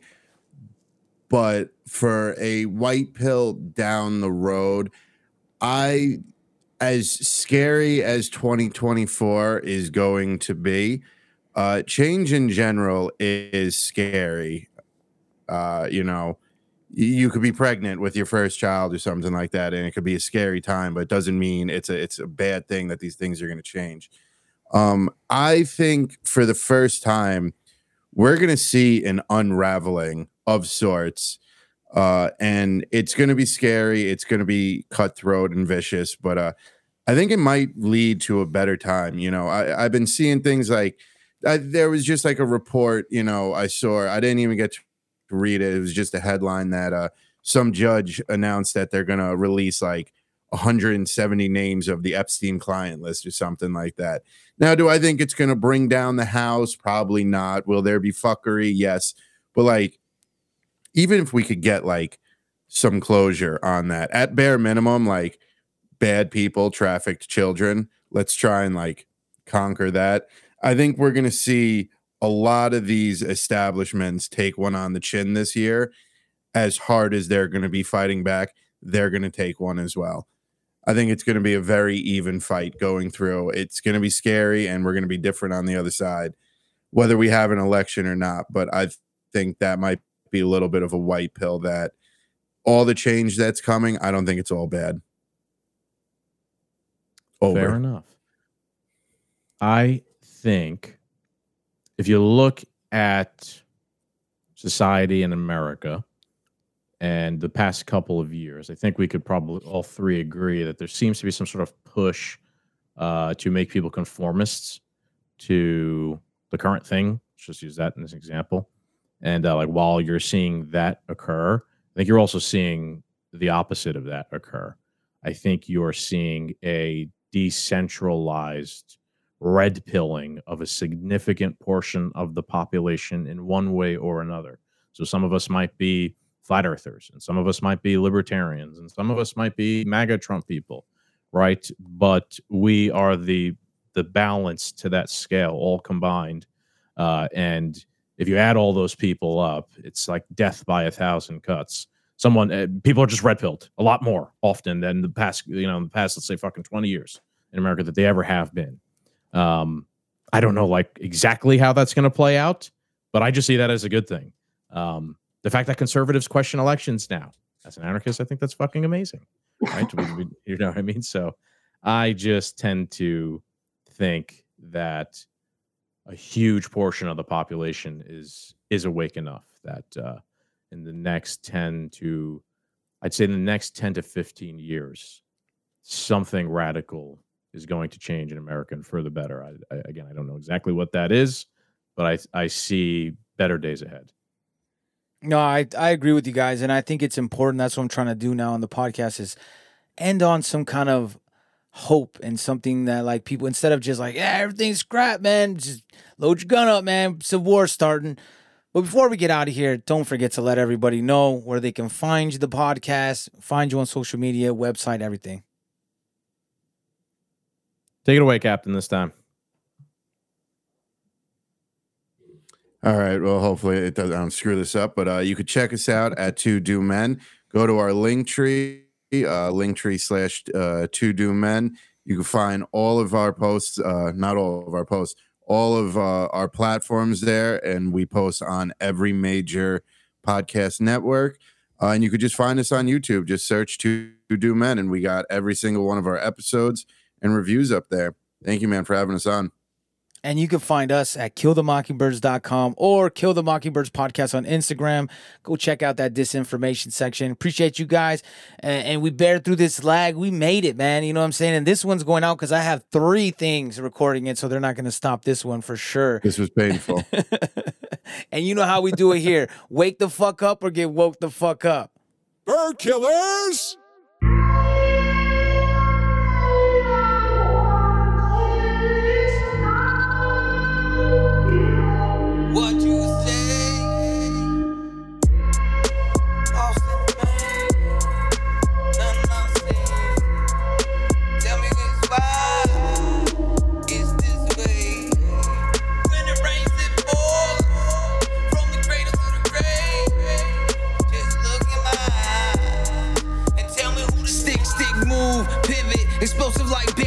Jab, suicide bomber in a cab, cooking up COVID in a Fort Detrick lab, 3D printing ARs, fuck a gun band, monsoon of shells, full metal jacket, Gomer Pyle gun to head, brains blast, another dead bastard in a closed cast, exposed to the state, Hassan Hass, fuck your army and navy, nothing could save thee, murder was the case, they gave me Stephen APB with the 18, you pity the fool, no wonder why you hate me, micro chips implanted a wrist, a quick flick and assist, public transportation, Uber or Lyft, QR code denied.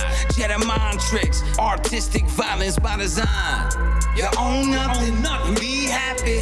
Mass surveillance, nowhere to hide. You own nothing and be happy. Mass surveillance, nowhere to hide. You own nothing and be happy. Mass surveillance, nowhere to hide. Nothing and be happy. Mass surveillance, nowhere to hide. Look in the mirror, what the man say. Silence, not a damn thing, another campaign. Hopes and dreams pop up, bottle of champagne. Coke train slang, pretty women, cocaine. John Wayne, six shooter, Ukraine. Fireball shots, Luke Kane. Wars forever like Wu Tang. Lurch, you ring. George W. Bush, rule change. Twin towers fall. Who hangs Hussein? Roll switch, softball, slow pitch. Poor bitch, apartment full of roaches. Who's the father? Paternity test. Lava Maury Povich, fear and loathing. Roller coasting, locomotion. It's so atrocious. Building six exploded. Eviction notice and debt. AK 47 respect. You own nothing. nothing Be happy. Mass surveillance, nowhere to hide. You own nothing and be happy. Mass surveillance, nowhere to hide. You own nothing and be happy. Mass surveillance, nowhere to hide. You own nothing and be happy. Mass surveillance, nowhere to hide. Alphabetic agencies manipulate the human population with propaganda. It's time for the working class to unite, get strapped up and locked and loaded. We ain't giving a fuck about Biden, Trump, and none these bitch ass motherfuckers. It's the state against the people, not me versus you. Locked and loaded. Bye!